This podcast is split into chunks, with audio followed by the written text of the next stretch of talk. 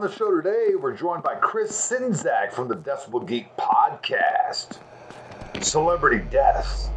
Metal Mike defeats COVID a second time. And the top five Kiss albums of all time coming up next on the Plug Podcast. You're listening to the Plug Podcast. Music and more with Bushy and Metal Mike. Sit back, crack open a cold brew, break out your stack, light it all while we do our retrospective views and discussions of all things music, food, and entertainment. If you're Metal Mike, Metal Towns. So without further ado, here's Bushy and Metal Mike. Cue applause.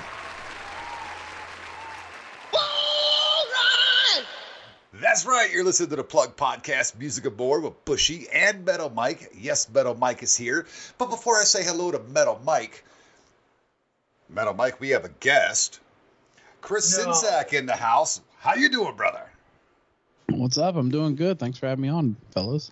Well, I, well, I, I know I appreciate you coming on. I didn't even tell Metal Hey. Mike about this, so I know he's yeah, stoked. yeah, I'm yeah, hell yeah, man. I mean, come on, it's it's the guy who not only does he do the guest Decibel Geeks, but he is the founder of the feast when it comes to the Rockin' Pod. I mean, fuck yeah, totally honored, brother. Thank you. Oh, happy to join you guys. Every once in a while, you know how it is when those uppity bitches, you know, have to get back to to some charity they don't give a shit about. He's like, yeah, I'll come slum on your fucking show.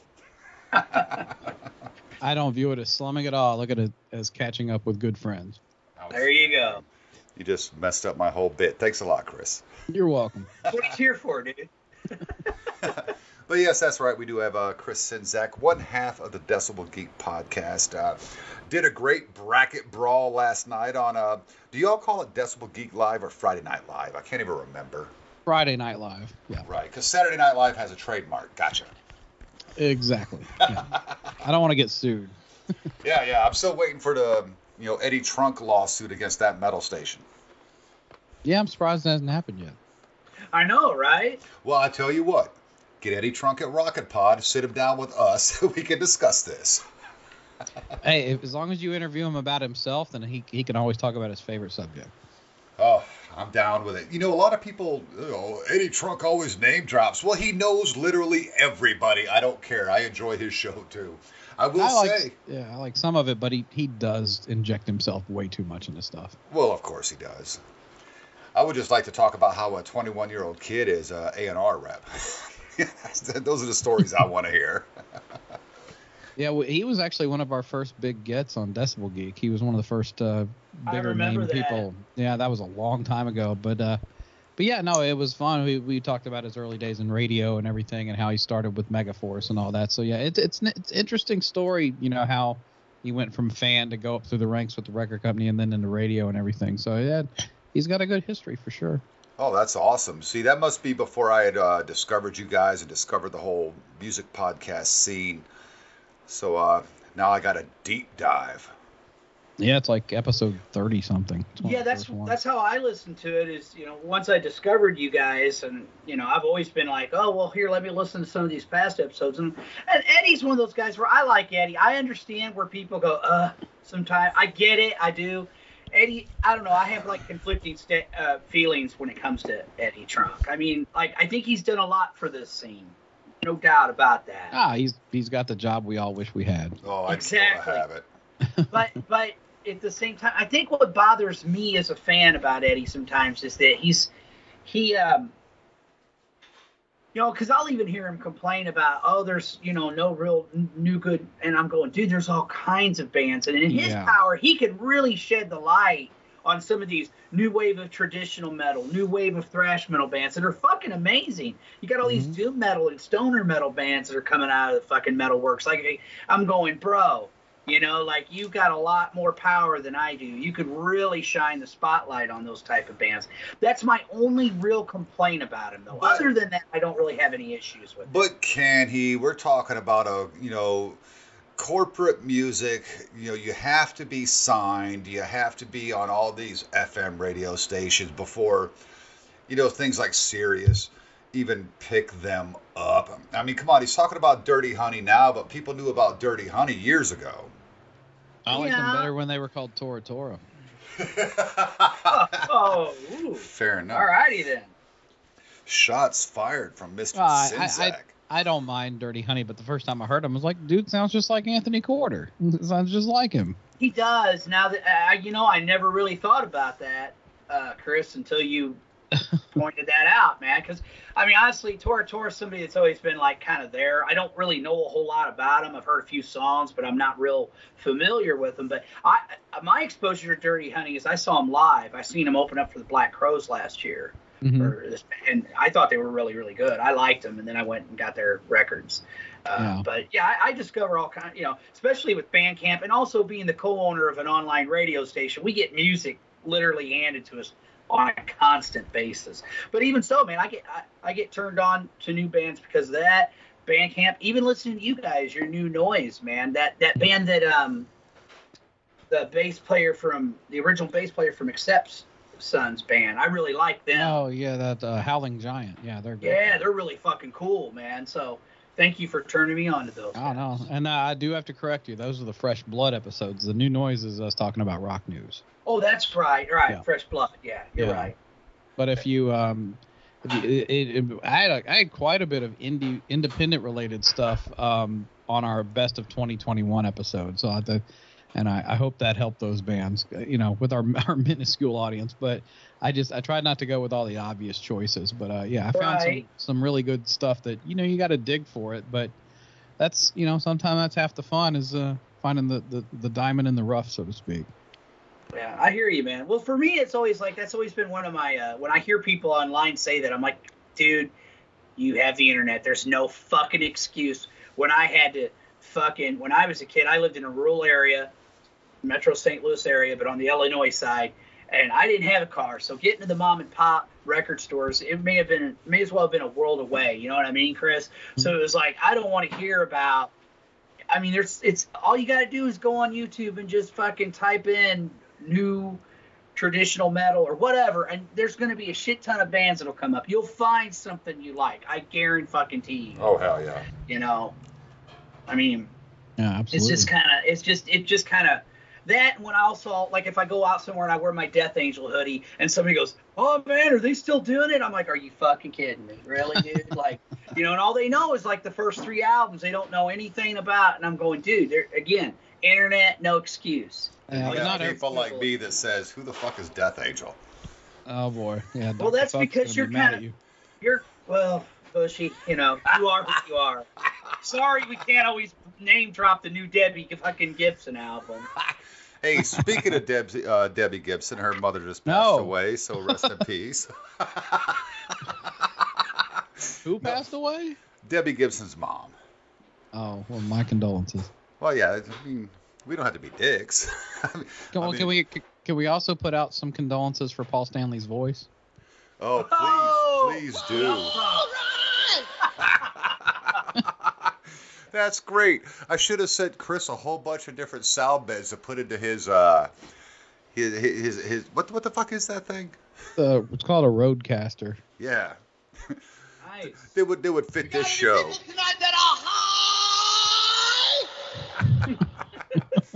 no, I'm just working on a drug. Me too. I'm uh, I'm drinking the hard stuff, the hard seltzer, See, I can't really- tropical mango.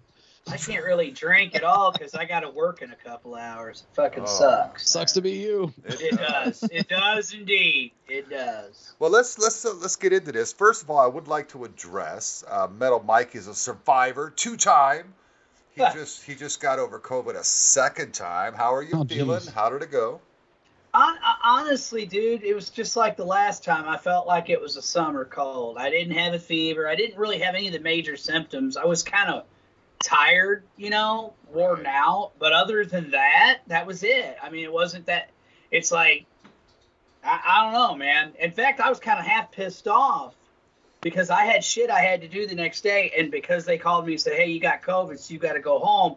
And by the way, you got to be, you know, freaking quarantined for the next five days. I wasn't able to get stuff that I needed done done. But hey, it is what it is. Yeah, we're all going to get the Omicron, but we're glad you're okay, brother. Uh, Thank you. you know, we came back from Rock and Pot, and I came back unscathed. And that's all I really cared about. I wish I had. My wife and I both got the shit. Did you? Yeah, it's uh, it took me about a month to get over all of it. Holy cow! So you Yeah. never made that public, so I, I, I guess I didn't even realize it. Yeah, well, I mean, I was, and a lot of it was, I, you know, I was wasn't. I mean, I took care of myself, obviously, but I mean, I, um, I was more worried. You know, I had several friends that that attended that that wound up getting it, and I was worried about them. You know, including Ian. You know, I was texting Ian on a daily basis, and I was like, "Are you okay?" And he's like, "Oh, I feel like shit. I don't know what's wrong." And and then uh, the Mooger Fooger, he got it bad. He wound up in the hospital. It was so Holy bad. Shit. Oh shit. Um, but he got over it thankfully. But the, he was like within an inch of getting put on a ventilator. It was Oh, so damn. bad. Holy yeah. cow.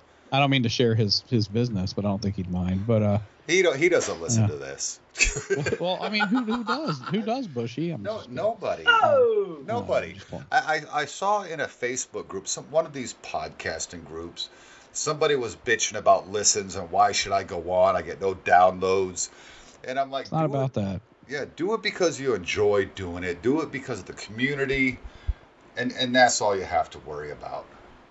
That's all you need to worry about. And like I, you know, we've done well over the years, but I mean, it's like we're never going to rival Joe Rogan or Eddie Trunk or anybody like that. So it's like, you know, stop worrying about numbers. Just ha- enjoy the people that do listen to your show and be happy with it. Yeah, I don't pay attention to any of that shit. I never have, man. About what, how many numbers we get and all Yeah. that. I mean, I don't Yeah. really give a fuck. Yeah, well, you got to show up first to worry. Well, damn, Bush. Am I going to play Dr. Phil I during mean, this Ho- episode? Hold on to that. This guy is going to preach to me about showing up. That's funny, Bush. He's the he's the That's most funny. canceled show on fucking that metal station. I uh, I'm I'm looking for something because it was okay. Yeah, this is from that same group. Um, it's a meme, so I don't know how accurate it is, people. Uh, if your new episode gets within seven days of its release. More than 26 downloads, you're in the top 50% of podcasts. Which, hey, Mike, guess what? We're in the top 50. Oh, Me too. That's awesome. More than 72, uh, you're in the top 25. More than 231, top 10. More than 539, top 5. And if you get more than 3,062 downloads within seven days of your newest episodes, you are in the top 1% of podcasts. Nice. So we are definitely not 1%. No. No comment. Well, we're happy for your success, Chris. Hey, did you did you did you know Metal Mike? Chris is getting paid now. Man. He's with Pantheon. I know, I know. Congratulations, Oh, man. thank you very much. I mean, yeah. he's not, he's not getting that Corey Taylor money, but still. Now, Corey Taylor wishes he made the kind of money I make. Come on. Joshua Toomey, please don't take that as a slight on you. We want you on at one time too. Yeah, but but what does Corey Taylor think about that? Let's go to Blabbermouth. yeah, yeah, right. yeah, no shit, man. They ought All to just podcasts suck. you know, they, they, they should just call that the Jesus. Corey Taylor um, mouth. Well, yeah, he he he is the Blabbermouth apparently. Yeah, I like Yeah. I I posted the other day because like some I, it was what what was it? Uh, it was a headline was Corey Taylor thinks the Beatles uh, Get Back documentary is great, and I'm like, well, no shit. And then uh, and it's like you know, and I think I posted something like, oh look, Corey had another thought. I'm glad the Blabbermouth's there to document every single one of them. Right. Yeah. Yeah. You know what the real news was is that Bushy said, did it have to be eight hours? It could have been 40 minutes tops. Uh, we're not getting into a Beatles argument today, Bushy. I'm not doing that. Actually played the Beatles on my show today. Well, although my wife and daughter agree with you, they like the Beatles, but they're like, I don't need to watch eight hours of them in a studio Oh no. twiddling I, around. I, I, I, I do have to be honest. I thought the first part was really cool, but I'm still like in the middle of the second part. It's like I'm having a hard time finishing it. yeah, it drags a little bit on the. It second does one. drag. It does. Yeah. But I mean, it's still cool, you know. But Oh, yeah. I mean, yeah. I mean, like I thought the first part was really, really good, and then the second part, I'm like, okay, this is kind of cool. And then I'm like, all right, I'm starting to Well, I get a little In- bored here. I used to play in bands and I did a little bit of studio work and but I would tell you know t- it's fascinating as a music nerd to watch it but you know I would told my wife I was like this is proof positive because like you know I, when I was playing in a band I was partying a lot more back in those days with Sure. you know s- stuff I shouldn't have been messing around with but sure. And you Let's talk out- about those stories. Well, uh, we can, but I mean, uh, we're we're I'm hanging out with people that also do that, and then like I'm like, well, I gotta go, I gotta go to the studio and record, and the, they're always like, oh, let me go with you, it'll be fun, and I'm like, it is not gonna be fun, and I told him, I'm like, it's boring. The studio is not glamorous. It's boring as shit. And they show up, and then after hearing me do a guitar overdub on the same track for an hour and a half, Right. they're like, okay, yeah, I want to leave. I was like, Yeah. That's- yeah, unless you're a musician, you're not gonna have a good time in a studio. Well, that's like No. uh, I never got into the studio, although me and a buddy did record on a four track uh, recorder. I guess it's studio ish. Studio ish. yeah, well, same idea. We didn't have some guy in there saying, "Look, do it this way." I used to have a Fostex four four track recorder at my house, and that was fun. That was fun to record on. Yeah, they're always fun. But just just uh, rehearsals or practice. We always called it practice. We weren't so vain that we thought it was rehearsals.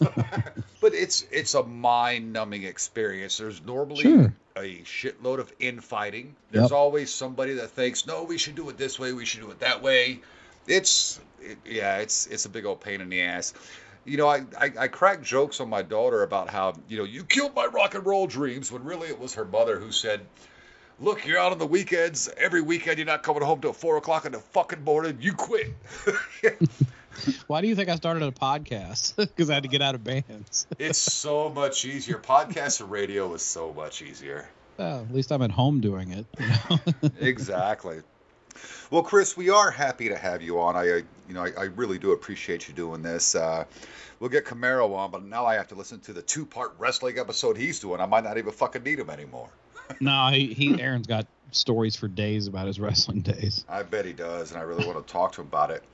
But he- man, I tell you, uh, this is our official first episode of 22. Uh, our end of 21 didn't come out well because I'm a slacker until after the new year. Man, the entertainment industry has suffered some iconic losses uh, Yeah. between the end of 21 and uh, you know starting with uh, 22. Uh, and for me, the biggest one for me is Betty White.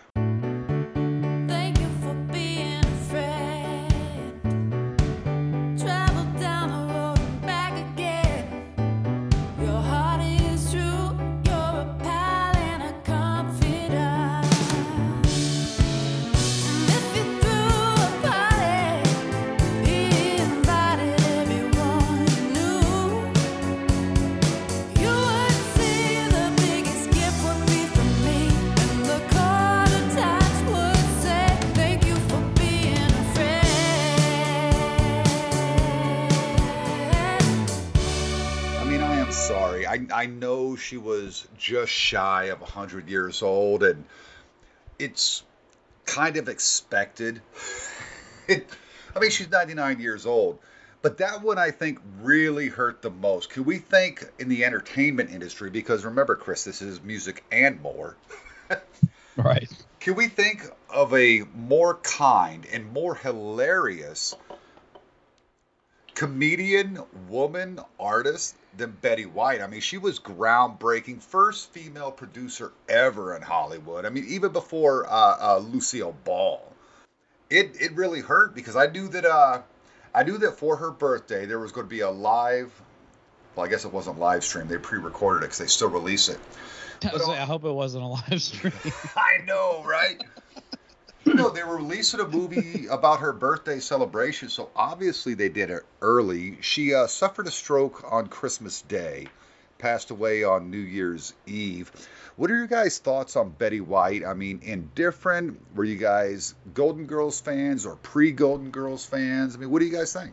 Well, Chris is our guest. Let's him let him Oh, go okay. first. Um, well, I mean, I you know, yeah, I thought it, I thought it sucked. You know, I mean, she was, uh, she was an icon. You know, and even though you know we're all rock and roll guys and everything, she was just somebody who kind of crossed over into just the public consciousness in general. So, I mean, even aside from the Golden Girls thing, she just sort of became, excuse me, she became, you know, famous just for being Betty White. Which, uh, if you can become famous for just being yourself, um, no disrespect to Kim Kardashian, that that's a that's a big deal. Um, but I mean, you know, Betty White didn't do a sex tape. Which I was going to say. Betty White didn't have to do a porno to get big. Yeah. Although I heard her and Ray J hooked up a couple of times, but uh, No, um, but no, I I think if you see uh, the roast of William Shatner, she may have banged the Shat. yeah, she might have, and which I which you know he's almost like ninety now, Oh, so I know, Don't man. I get me worry going about there. him Don't get me going there. which you know.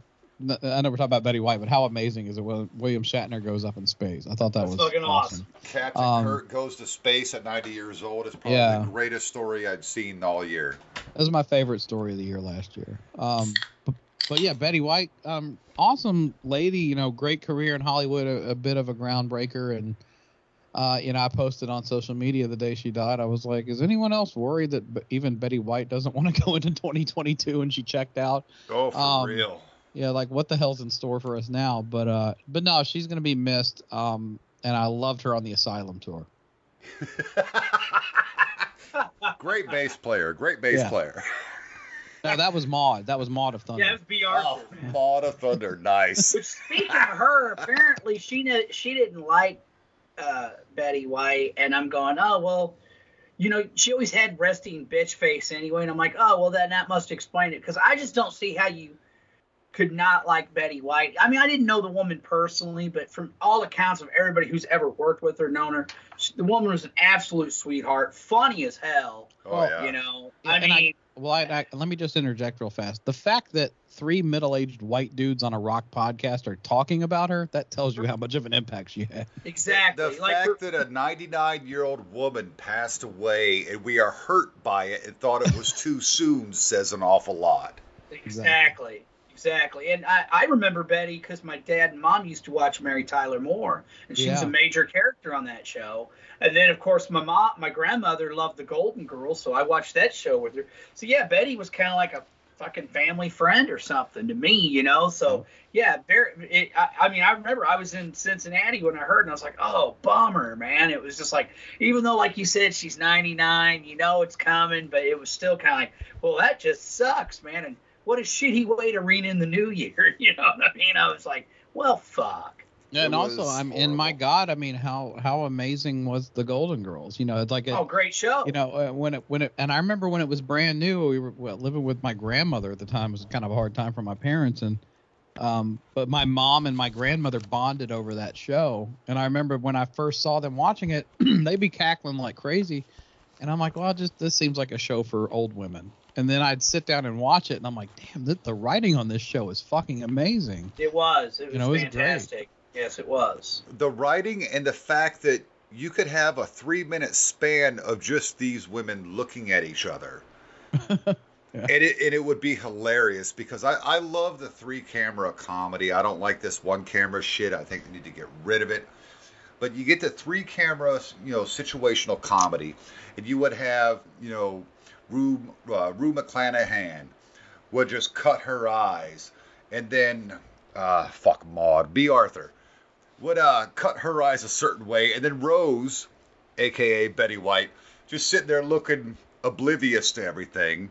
It, it was some of the best filming in a sitcom, some of the best timing in any comedy, and those ladies, they were just, they could melt your heart because back in the 80s, every sitcom had to have a moral and same thing into the 90s and we will get into that here in a few minutes because we lost another great one in the comedy world. Yeah. but I, I, I think golden girls let me tell you what i still watch golden girls on tv land. I am still a fan of that show so yeah. Rest in peace betty white. Uh, boy that, that would really hurt. But if a, a, a couple days before she went we're all football fans john madden Yeah. Come Yeah. on. Him and Pat Summerall are probably the greatest commentary, you know, play by play commentary team in the NFL. I'm a video game guy. I don't play a lot of games, but I will tell you what Madden is a game that I've been playing since its inception back when it was a PC game. And I moved to the PlayStation because in the Army I used to play uh, Madden 97 Right. you know uh, th- that would that would really hit hard uh, even though we haven't heard him in several years. Uh, what are your guys' experience with uh, with Madden? Good commentator. I mean, the whoop whoop. He's kind of like that that uh, that other guy whose name I can never remember, but he makes the same noises. But he's never as good with the laser pointer on the screen circling guys as Madden mm. was. Czynszak, what do you think about Madden? I mean, that one that one sucks. This one, you know, Madden was an interesting thing for me because when I was a teenager, you know, that was it was right when I was in high school that he signed the the deal to go to Fox, and he came over and started doing sh- games on Fox, and Fox was trying to be all cutting edge. But then you got Madden being old school, and with all the boom and then the stuff, and like I, I'm not gonna lie, because like yes, it sucks that he died, but I hated him at that point in time, mostly because he would just basically tell you the most obvious shit on TV, and it used to annoy me. So, well, like, this has been the Plug Podcast with Bushy and Mountain. We'll Oh, see you next on. week. but uh, but like let me explain. Yeah, like Joe do. Montana, Joe Montana would be on the screen, and it would be a, a- the screen would be Joe Montana's head, as big as the screen. What does Madden do? He circles his head. Here's the quarterback right here, and I'm like, well, no shit, John. And you know, and he would say stuff like, you know, if the if the if the quarterback throws the ball to the receiver and, and then the receiver gets into the end zone, that that's usually a touchdown. I'm like, well, no shit. Uh, you know, He- used to He did over explain things. I mean, well, but I mean, but but let me explain that. But then he, you know, he, but then as I got older, and like as you know, more stuff got reliable on like analytics and the science of everything and next gen stats and all that crap. I was just kind of like, you know what? I kind of like John Madden because it's like having your drunk uncle sit next to you watching a game and explaining it to you. And like uh the the documentary that, about him came out on Christmas Day, and it was like what like within 24 hours he died. And yeah, three days. yeah, Three three days, yeah. days.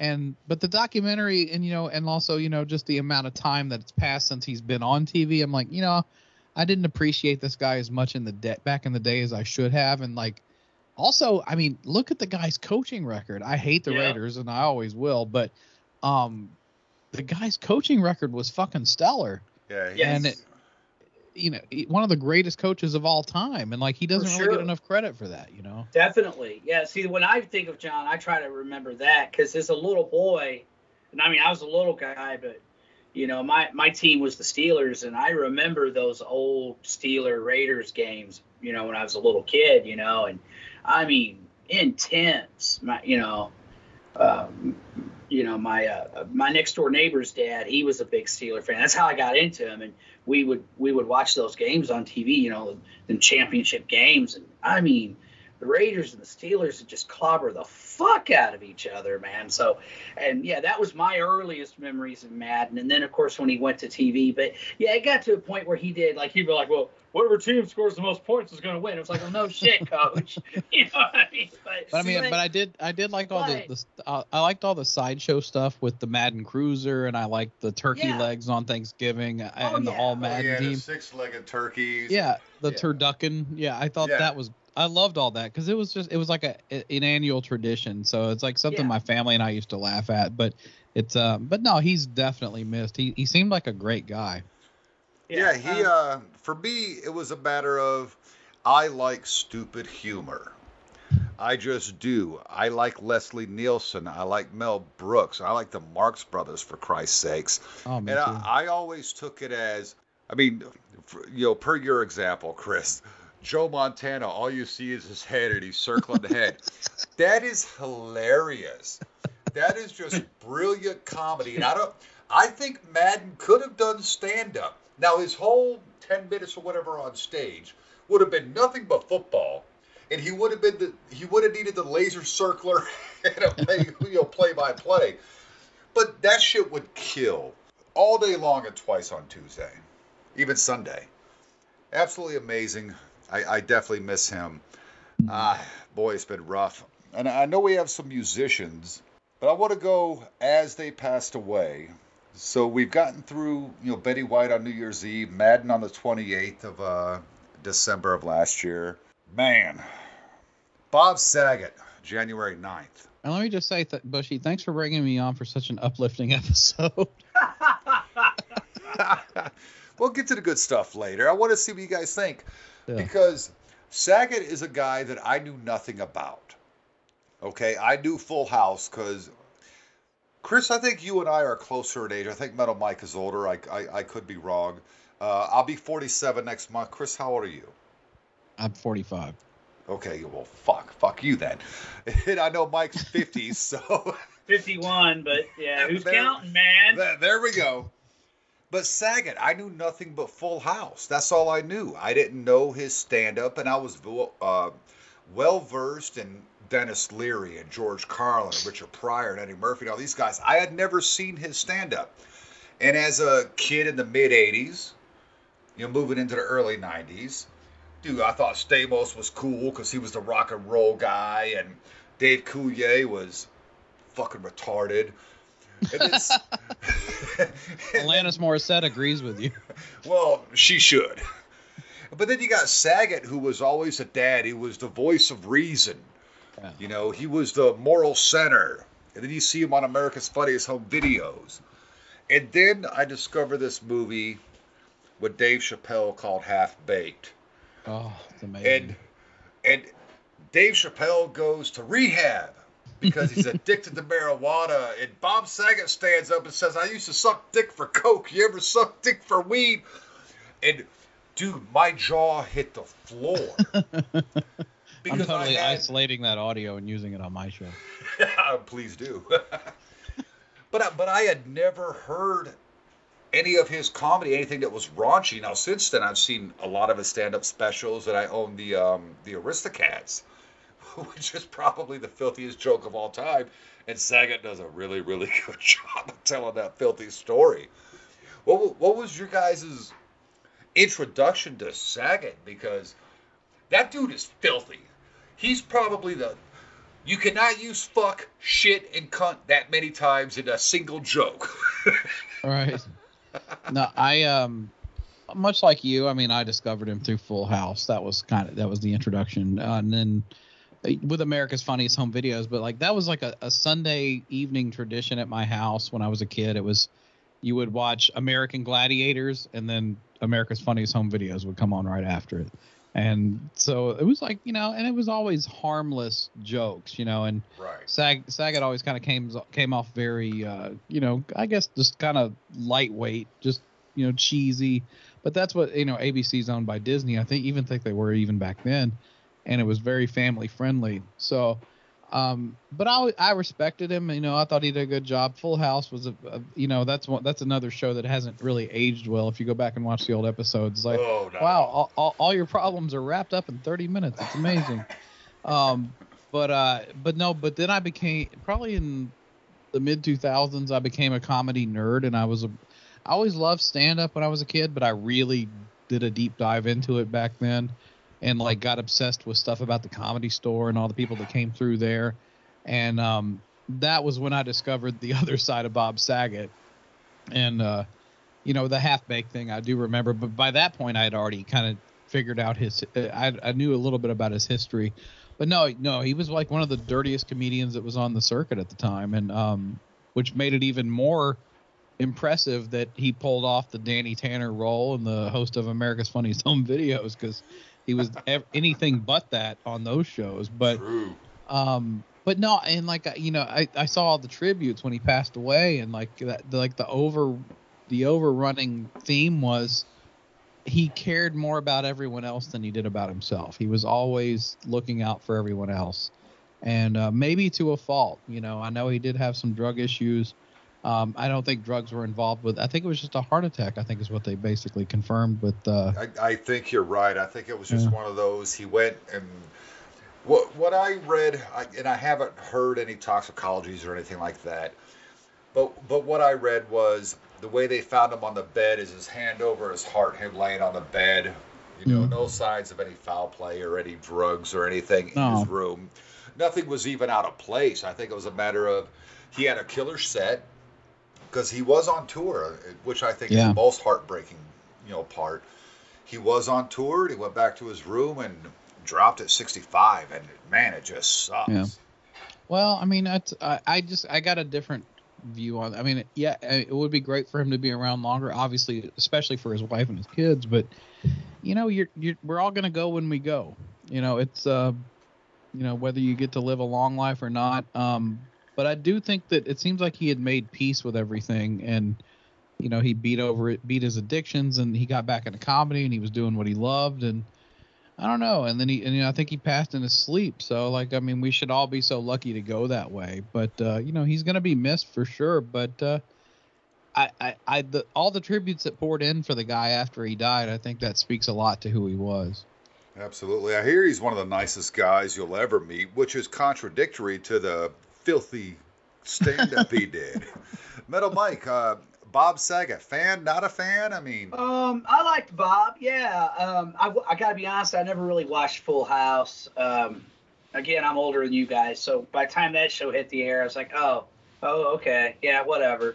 Um, I did watch America's Funniest Home Video from time to time, and and I knew about Bob because again, I had HBO, and and they would have like, I'm pretty sure I could be wrong, but Rodney Dangerfield would always have these specials where he would, you know, help break in a lot of these young comedians, and I'm pretty damn sure Bob was one of them. So I knew about his, that his because I remember some people being just shocked when they would see his stand up on HBO or somewhere, and it wasn't what they thought it was going to be because of the America's Funniest Home Video and and and uh his that what the fuck's that show called uh the Full House. Full House, yeah. You know, because of that, they were like, "Oh my God!" You know, it was well, Pu- uh, Buddy Hackett was the same way, man. A lot, you know, he did all these Disney movies. Everybody was just this sweet fat guy. Buddy Hackett was filthy. I he mean, sexual fucking deviant. filthy. Yeah, filthy, exactly. yeah, filthy. And um, you know, I'd uh, rather talk about Sanford, the Son, or Redd Foxx than Buddy Hackett. for real. but but but again, you know, Stanford said, you know, but what I'm trying to say is that dichotomy. You got Buddy Hackett, who was fucking this Disney, you know, these silly Disney movies, and I remember the first time I saw his stand up, I was like, holy shit, man! I didn't know he was like that at all, you know. So um, there's a lot of comedians that are like that, like you know, their their their television work is different from their stand up because with stand up, you know, you're in a you know different environment you can do whatever you want. So i mean i liked bob. I wasn't like a huge fan but i thought he was funny. And like i'm with chris. It, it you know i feel for his family and his kids and and all that uh, more than anything man. But you know he had a good career and he had a good life from what i could see. So Sure. overall so you know i mean and he left his mark. He touched a lot of people's lives. So you know. That's that's definitely true. Uh, the next one I want to talk about, and uh, Chris dropped a bomb. Chris and Aaron dropped a bomb on me last night. This one, this one bothers me more now than it did when it happened. Okay. Meatloaf passed away on the twentieth of January, just uh, just just a short while ago. Chris, you were working on getting him for Rocket Pod. Is that the way I'm understanding what was said Well- last night? Because I was kind of cocked. Well, I was, me too. Um, oh yeah, I saw the show. no, I um, I was gonna approach him. Um, that was, but I mean, you know, he recently he moved here like last year, and I do have a couple of connections of people that are connected to him. So, I was, and and like I, I can't really spoil much right now, but I mean, I think we're basically good to go with our venue and date. I just have to get final approval, but um, once I get that and I can really roll with uh, guest bookings and stuff. And you know, he moved here not long ago, and I was gonna reach out to him and try to get him to come, but uh, but yeah, because I've always respected the guy. I mean, Bat Out of Hell is one of the best-selling albums of all time of any Oh. genre. So yeah, it's amazing. um, so yeah, I was definitely gonna try to approach him because uh, you know he's the guy's got quite a career for sure. yeah, both as an actor and as a singer. I mean, him and uh, uh, who the fuck was the writer? Damn it, Jim Steinman, Steinman. Yeah. Mhm. They- and he died. He died like a year ago. like a year ago. Yeah, uh, I love Bat Out of Hell. I'm not a huge fan of his next album, uh, Bat Out of Hell Two, Back into Hell. I think is brilliant, and I think if people don't sit down and listen to Life is Eleven, then they are missing out on some of the greatest things that you know Meatloaf has ever done. Because everyone thinks of you know I would do anything for love, and of course title track off of Bat Out of Hell, and the stupid Two out of three. baseball song. Two out of three. Look, let me tell you about two out of three ain't bad. This is how dark my sense of humor is. That song cracks me up. It's great. It makes me laugh hysterically because it's it's the rawest thing you can say to somebody. I want you. I need you. but there ain't no way I'm ever going to love you. Yep. it's, It's like I'm totally I'm gonna fuck you and I'm gonna tell you to leave. That's that's basically what that song's saying. It's the greatest thing ever. I'm, a, I'm a big Meatloaf fan. I really love him as the big titted guy and uh, uh, And Fight Club. if I could Fight Club. great Yeah. actor, great musician. I actually got to hear Meatloaf live. I didn't get to see him. He was playing in Watertown, New York. For whatever reason, I couldn't score tickets. Meatloaf sold out fast coming to that small city. But I lived just a few blocks over from where he was performing.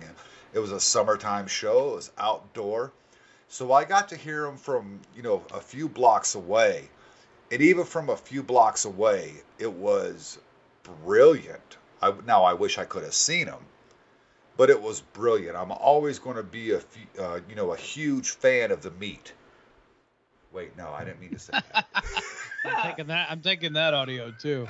Oh yeah. God damn it, Huge Metal fan. Mike! What do you think of Meatloaf? We gotta get rid of this Czynszak guy. Um, He's recording shit. I like Meatloaf, man. He he, you know, he was pretty cool. Like Bat Out of Hell, some of his um, classic songs.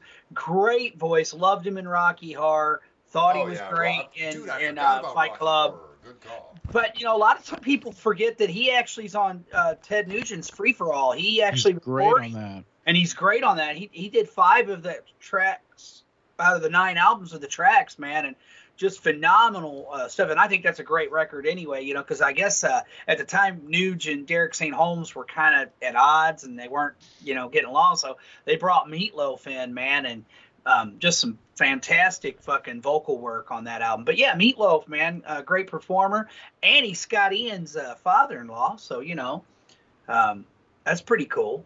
Oh, I, I I don't even think I knew that. Yeah, yeah. Uh, uh, Scott's married to his daughter Pearl. Yeah, I have a story about them if you want to hear it. Sure. Well, I absolutely do, but I, God, I wish this was a video thing because what's his daughter look like? Cause I've seen the meat. She's cute. Um, He's well, not an attractive man. she's not his biological daughter. Oh, She was she was very very very young when he met her mother, Oh, and that was wow. back back in the seventies. And if you watch the horribly produced VH1 movie about Meatloaf, you'll see that.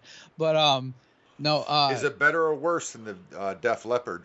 Because I'm here to tell you, Chris. Last night you were talking about what a shitty movie that Oh, is. I yeah. enjoyed the VH1 Def Leppard movie. Bushy, what is wrong with you? a lot. There's a list, man. Well, then then you'll think that the Meatloaf movie is Citizen Kane by comparison. Um, Rosebud, I'm in. yeah, Rosebud. Um, but no, I uh, my my wife was um my wife. I'm barfing Borat. Um, no, um, my wife was managing an Irish pub downtown. This is boy, this must have been like 17 years ago, a long time ago. Not long after we got married, and the this town, this uh Irish pub was like right on the edge of Music Row. So like a lot of celebrities would come in all the time. And like Doc McGhee was a regular customer of hers. And uh I can't remember why they were in town, but Scott Ian and Pearl, uh, Meatloaf's daughter, w- were in town for something. I don't know what. But uh she calls me she texts me that night and she's like, You're never gonna believe who's here. And I'm like, Who? And she sends me a picture and it's a picture of Scott Ian and Pearl sitting at the table. Oh shit. and she was wait she was waiting tables to help out that night and uh like she didn't know anything about them really. Um but like somebody had told her you know who that is? That's the guy from anthrax and that's meatloaf's daughter. And she's oh okay. My and my wife as you probably noticed bushy she's um even at Rock and Pop, she's she's not phased by famous people. She's just like whatever. No, um, no, she she does her thing. Yeah, okay, whatever, Yeah. Jack. Move along. Yeah. And like, well, yeah, Billy Sheehan came up to her at the beginning of the event last year, and he's like, oh, "I'm here for my interviews," and she's like, "Who are you?" God love her. yeah, but um, uh, but anyway, uh, apparently they both had a lot to drink that night, and uh, it just it wound up where Scott was actually nice, and I'm like, "Oh, so you're like the one person who's had a good experience with that asshole." But anyway, um, uh, because he's a dick to his fans. But uh, Who is Scott Ian? yeah, oh, I've yeah. heard that. I've heard Oh. that. There's from a lot so of many bad stories about Scott Ian with fans. That sucks. I want to talk to him about Battlestar Galactica. Go ahead. Yeah, but uh, but apparently my wife wound up making out with uh, Meatloaf's daughter that night. Wait, wait. Your wife made out with Meatloaf's daughter. She did. Where the fuck is that video? I, I don't think I got caught on video. This is like the uh, early 2000s. So You But, are uh, so yeah, lucky. she- I would jerk off all over that. yeah, well, I, I've jerked off to the thought. Yeah. Yeah. And then I, I jerk. he I, jerks off to the thought. the, That's the thought of meat, the thought of meatloaf makes it hard to jerk off. Not impossible, but hard. No, you Well, just let said, him Pearl- sing those great cute, man. No, she's very cute. Um, but uh, but but yeah, I was like, so was Scott Ian nice? She's like, yeah, he was really nice. I'm like, okay, so you're the one person who had a good experience with him. It, Now- basically, unle- unless you're famous, Scott Ian wants nothing to do with you. Right. Well, then I won't reach out to him. Yeah, but you're bushy, so you're famous. so. Eh, that's what they tell me. Apparently, I get carte blanche with Ian. I, I I called him up one night and he said he's busy. Can I call you tomorrow? I said, yeah, yeah, it's kind of important, but I can talk to you tomorrow. And Dude, he called me right away. So he's like, no, you're Nate, man. We're good. Oh, okay. Ian's a peach. Uh, love that guy. Ian, Ian rules. He was funny as fuck last night on on on Friday Night Live. So, yeah, I knew immediately once I read some of the comments. I'm like, I know who Facebook user is now. That's Ian. Yeah, absolutely. Well, the whole reason I had uh, asked Chris to be on is because, well, we need fucking numbers. This is the real shotgun, But Good also, luck with and that. I intend to use it.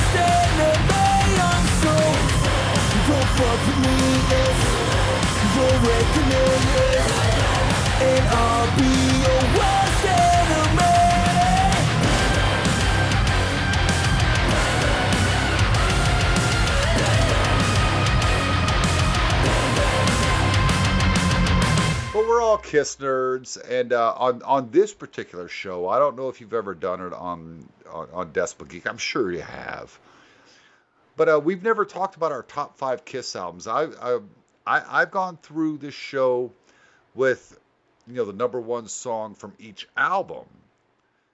You know, with the great James West, love you James, and it was like a four and a half hour show, and I was like, yeah, I'm not going to edit anything. Let's just do it. And people actually listen to that shit. That's your life is worse than mine if you're going to listen to four and a half hours of guys talking about what your favorite Kiss song is off each album. I'll probably do it. it's great. It's four and a half hours. I mean, Yeah. it's it's my longest episode. I, I work from home. I'm not going anywhere. Nice, lucky. but yeah, we're going to talk about our top five Kiss albums. Uh, I did make a stipulation: no live albums. Yep. Uh, sorry, Mike and Chris and uh, Bushy, because frankly, alive kills everything. Yeah. But I also said no compilation Yeah, that's my compilation number one. album. I mean, No, go- alive, alive is a very important record to me in many, many ways. Not just Sure. because it was my introduction to Kiss. My older brother brought that home early '76. I was five years old. It blew my mind. If, without that album, I don't know if I'd become the hard rock heavy metal fan that I became. And, Well, and well, I feel you. DJ Metal Mike. I mean, I have to be honest, man. So yeah, it's a very important record to me, and it will always be my favorite. And I just think it is the greatest Kiss album ever. I don't Sure. give a fuck, you know, you know what anybody says, but that's just me. It's all subjective. So No, no, I agree, and uh, I'm one of those guys that says there's no greater live album out there. And I See, know I would there's a agree lot of great live albums. I don't know. Thin Lizzy, Live and Dangerous. that's a great record. That great record. great I got I got that double record That too. would, if, if we were doing top five or top ten live albums, that would definitely be on my list. sure. Unleashed in the East. Mm, Another one? no. Although it's Or- it's kind of unleashed in the studio, but I although Alive's not that. well, live well, either. so is Alive. yeah, Alive, but only kinda. yeah. But uh, I- are we I- are we not including solo records? solo records are okay. Well, Oh, fuck. yeah. Damn, that changes things. Yeah, well, Same here. No, I'm I'm gonna I'm gonna. does do it have my- a Kiss logo on it? Well, I'm Is gonna it a do. is it a compilation record? no, Is it a live album? no. Well, my stipulation to both of you gentlemen was no live albums, no All right. compilation. Because Smashes and Thrashes and Hits would have jumped into my top five.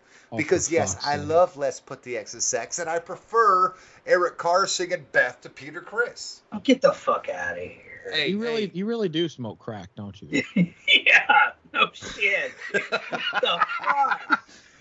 So, That's- Chris, the oh. conversation you had with Ralph about my music taste in Florida is making a little more sense, ain't it? It's making a lot more sense. But we're going to go down from number five to number one. Each of us. I'm not I'm not doing I'm I'm not including solo albums in mine. I don't Okay. think I will either.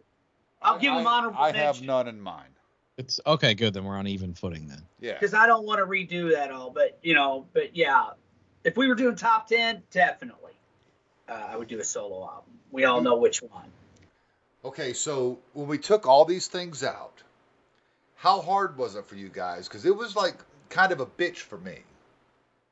I just picked the ones that I go back to the most. That's what basically made my top five. Same here.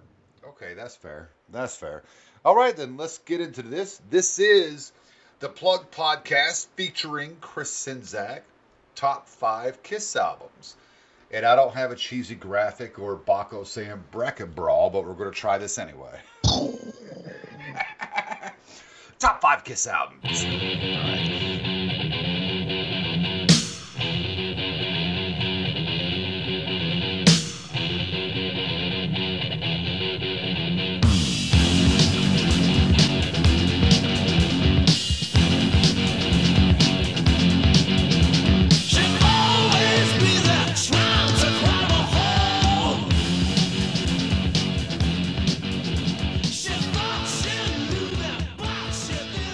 Mr. Czynszak, you're number five. I'm gonna piss people off right from the from Jump Street here. So um, my number five, uh, my first two picks are gonna piss people off. I know it. that they are. So uh, my first, my number five is Monster. Interesting. Why? I think in like anybody that actually knows me knows that I'm not a big fan of Tommy and Eric and the makeup and all that. I don't. I think it's stupid. I don't. Right. You know, it's dumb. Um, well, that's like 70% of the Kiss Army. Yeah, but um, and I wasn't really a big fan of Sonic Boom. I thought it had a couple good songs. I thought Hell or Hallelujah. I thought uh, Modern Day Delilah's okay. I thought Say Yeah. Okay. Yeah. Um, but it overall it was it sounded like Kiss trying to ape old '70s Kiss. Now, Monster though is a more honest record, and I think that it's it's more of a love letter to their influences, and I'll explain why. Um, Hell or Hallelujah opens the album. Basically, that's the Deep Purple Burn riff, which also Paul borrowed for "I Stole Your Love." Yes. Mhm. Um, Wall of Sound, that's a love letter to Helter Skelter by the Beatles. Just listen to the main riff. Freak is just is it like a homage to um, Wild Thing by the Troggs. That's something they would have grown up on. Um, Shout Mercy, that's totally humble pie. Listen to I Don't Need No Doctor and listen to Shout Mercy back to back. It sounds like a, it's like that's where it came from. Uh, Long Way Down, Shape of Things by Jeff Beck Group. That's where the intro for that song came from. And like you could say they're ripping these artists off, but I do think it's an honest, like tip of the hat to their influences. And then um, Eat Your Heart Out also has the, like the the acapella intro. That's like 30 Days in the Hole by Humble Pie. Oh, okay. Look, let me introdu- uh, interrupt you real quick, Chris. Thank you so much for liking Eat Your Heart Out. Dr. Fuck shits all over that song. I love that song. And I am a huge fan of Eat Your Heart Out, and I love the acapella intro to that. Me that too. it's like a it's a tribute to Steve Marriott. And then, you know, and I, I'm not even a big fan of Out of This World by Tommy on it, but it, but like the main riff and the cowbell thing, that's Mississippi Queen by Mountain, who was a huge influence on Kiss. And then uh, All for the Love of Rock and Roll, that one that does borrow heavily from a song from the 70s by a, a kind of an unknown group. But Paul wrote that song and then gave it to Eric to sing. And then Paul later said, Well, if I knew it was going to turn out that good, I would have taken it for myself, which that's such a Paul thing to say. oh, well, of course it is. But um, but no, I think this record is solid, man. I mean, the production, yeah, the production sucks because they mastered it wrong, but I think uh, I think Monster's a great record. It's my number five. That is badass. It would be in my top 10. It is not in my top five. Um, you could uh, look at my YouTube channel, Hanging with Bushy, where I review Sonic Boom. I am not polite to it, but Monster is a great, great record, even if it is Scab Kiss. They were doing their own thing, and you're right. Sonic Boom, they're just mimicking 70s Kiss. There were a couple good songs, but it was not original. It was not original. That, that's that's shocking. Um, I really like that pick. Metal Mike, you're number five. Um, no thoughts on Monster, huh? Interesting. Okay. Um, now, No, I, I I thought I gave thoughts on Monster. You did. no, you did. You didn't No. ask me my thoughts though. Oh well, What what, are your thoughts on Monster? Um, it's better than Crazy Nights and Hot in the Shade. Ouch. Prepare to be Better- angry. Be- Yes, better than yes, better than- very much so. be- better than um, The Elder. Better than Unmasked. Yeah. Sorry, Kiss fans. Everybody wants to. It's pet perfection. No, it's not. no, No, Unmasked not. is garbage. It's fucking terrible. That record is terrible. The only good song on there is Naked City, as far as I'm concerned. Um, tomorrow's good, but yeah. Yeah, I do Eh, like it's not a good record though, man. No. It's not. No, it's It's not, a good record. I, agree with you. I, You but I think I it's mean- got two to three tops good songs. That's it. It's like when Yes. people want to tell me that, like, you know, it's this, you know, it's, oh, it's pop. perf-" I'm like, no, if I want to hear power pop, I listen to Cheap Trick, bitch. I don't want to listen to Kiss. Sorry, It's- you know, it's just the way I look at it anyway. But um, uh, yeah. So it, you know, it it's like you said, if you can get past the fact that you know, because at the end of the day, it's the music that matters, right? I mean, you know, what I mean by that is people always go, "Oh, Kiss has always been so big because of the stage show and the makeup." Yes, that was part of it, but the music had to deliver. If it didn't, they would have been laughed at. You know, Sure. you, you know what I'm trying to say? Like nobody would have, they wouldn't have made it. I don't think if it wasn't for, you know, I mean, we wouldn't be talking about this band 40 some fucking odd years later if the music didn't matter. Okay, let That's me let me my ask you a question. It's been asked on the podcast, but I want to get your guys' opinion. Take away the makeup, take away take away the flash pots and the big banner behind them. Kiss 1973-74, do they make it just on the merit of their music? No. See, I disagree. Metal Mike. I don't know. All I can say is this: is apparently uh, um, Neil Bogart wanted to. He signed them on the strength of their music alone. He had no idea they did makeup or any of that. He had no idea, and he actually tried to talk them out of not wearing the makeup. So take that as you will. You know, I don't know. That's a that's a that's a difficult thing. I don't know if they would have or Well, not. let's not let's not think too long on it. What's your number Yeah. five? My number five is Love Gun. Um, just a great record. I mean, for one, we got the first Ace Frehley vocal, shock me, great song, great solo Sure. work. I mean, the opening track, I saved, your, I stole your love, fucking, come on, man. Um, but I like a lot of the other songs, like um, even Christine 16. It's poppy, and yeah, the lyrical content's totally like what the fuck, Gene, especially nowadays in 2022. But still a great song. Hey, hey, Uh, that was 1976. It was okay. And, 77. it, actually, and, it, and it's still okay in the South. Okay, cool. Um, you know, but but um, Speak I- for I- yourself. the only flaw I I don't mean me, I mean legally. God damn it, Czynszak. yeah. Um, all right then, man. So So what I was Love going Gun. to yeah, Love Gun. Yeah, Love Gun. Um, even though I there is one flaw though that then she kissed me shit. Just yeah, I can go bye bye. I don't dig it. Didn't like it then. Don't like it now. Um, but other than that, I think it's a, a terrific record, and it's really in many ways like our our good friend Ian Wadley always says. It was the last true Kiss record. What I mean by that is all four original members in the studio recording and writing the songs together. It really was the last true Kiss album, and uh, I do, uh, you know, I do agree with him. Not, not that I'm disparaging other records, because there's some other great records that I could put honorable mention to, but in my opinion, I do agree with Ian on that one.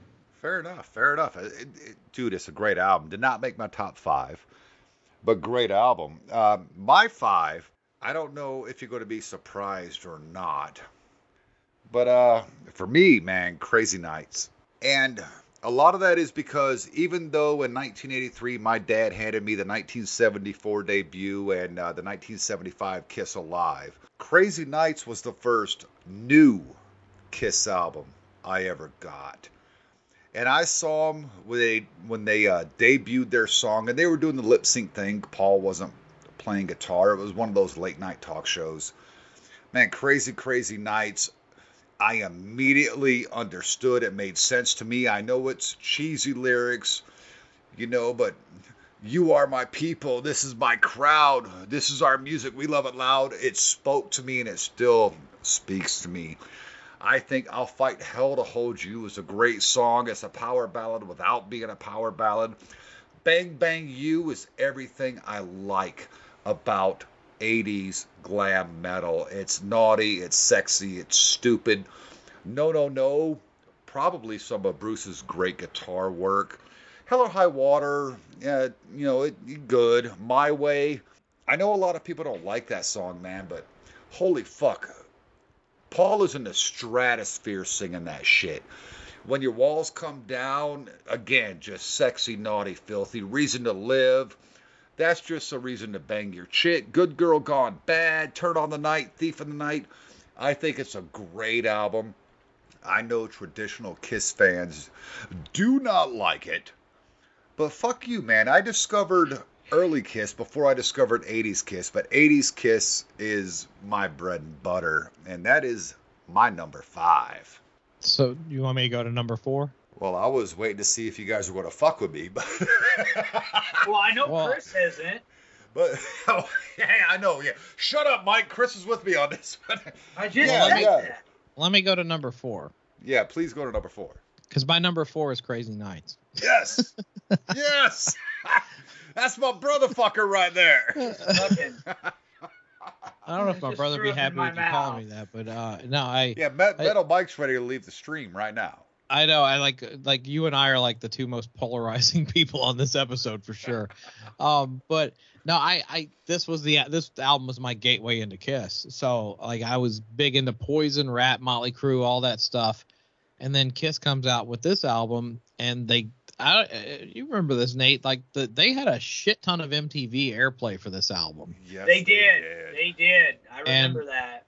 And I was, you know, to this day, I'm a fan of power ballads. Maybe I have a high estrogen level. I don't know. No, it's okay. Every bad boy has a soft side. That's right. Yeah, as the commercial from the '90s said. Yes. Um, but yeah, no, I. it is I, on TV, so it must be true. Yeah. So Reason to Live came out, and I loved it. Also, they had a very hot chick in the video, so it's kind of like, wow, maybe I like Kiss. And then um, Turn on the Night came out, and I was like, holy shit, this is really good. And that was when my brother gave me his copy of his of Alive, and he was like, "That's not Kiss. This is Kiss. Listen to this." But then that that got me to do the deep dive into the old catalog. But um, but no, I love this record. Um, I don't necessarily agree with your favorite songs on it. I think Bang Bang You is garbage. Um, I'm not. I'm not. I concur. I'm not a fan of No No No. Outside of the is great, and then the minute Gene starts singing, it goes into the dumpster. Um, but I, I I love the title track. I think I'll I'll fight hell to hold you is a great song. I love Hell or High Water. It's one of Bruce's best solos. Yes. Um, when your when your walls come down is a great sleaze rock type song.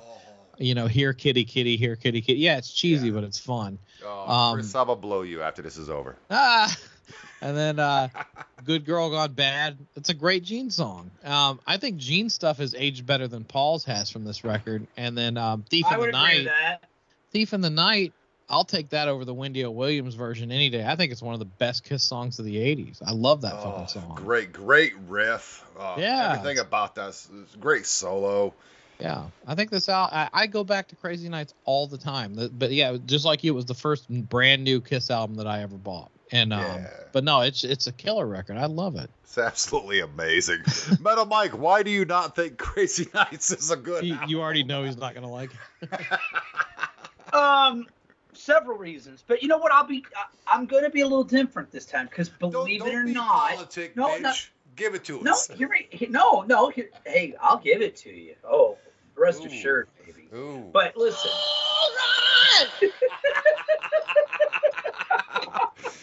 we need to have Chris on every week. Chris is joining the plug. oh fuck. Um, We're lying. No. Chris is too big to join the plug. He is man. He's slumming right here. But what I was gonna say though um, about Crazy Nights, I know what they were trying to go for, and maybe for me as a longtime fan, that was part of the problem. I'm not a fan of Bon Jovi. There's like maybe two songs of theirs that I actually like. Um, I've it never- doesn't sound like Bon Jovi. It's them trying to be fucking Bon Jovi, Bush. How can you deny it? Even Dumb I'll admit that. I love the record, but it's them trying to be Bon dude. Jovi. It is totally Bon Jovi ripoff because that's all kids did after fucking Love Gun. Okay, you know, you know, they follow trends. Let's just be real about it. Okay, and they were following the trend. Remember, they they Shut went up. back.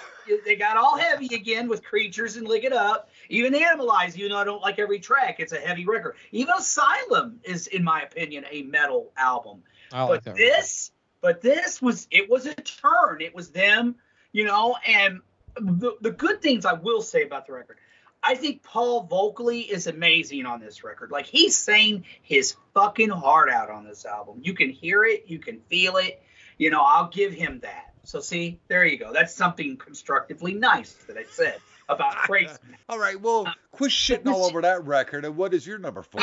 Oh, listen, he doesn't want to. I didn't even really shit on it that bad. You know, really. Um, No, But, you uh, didn't. You were no, polite, but uh, but I could tell you were like throwing up in your mouth a little.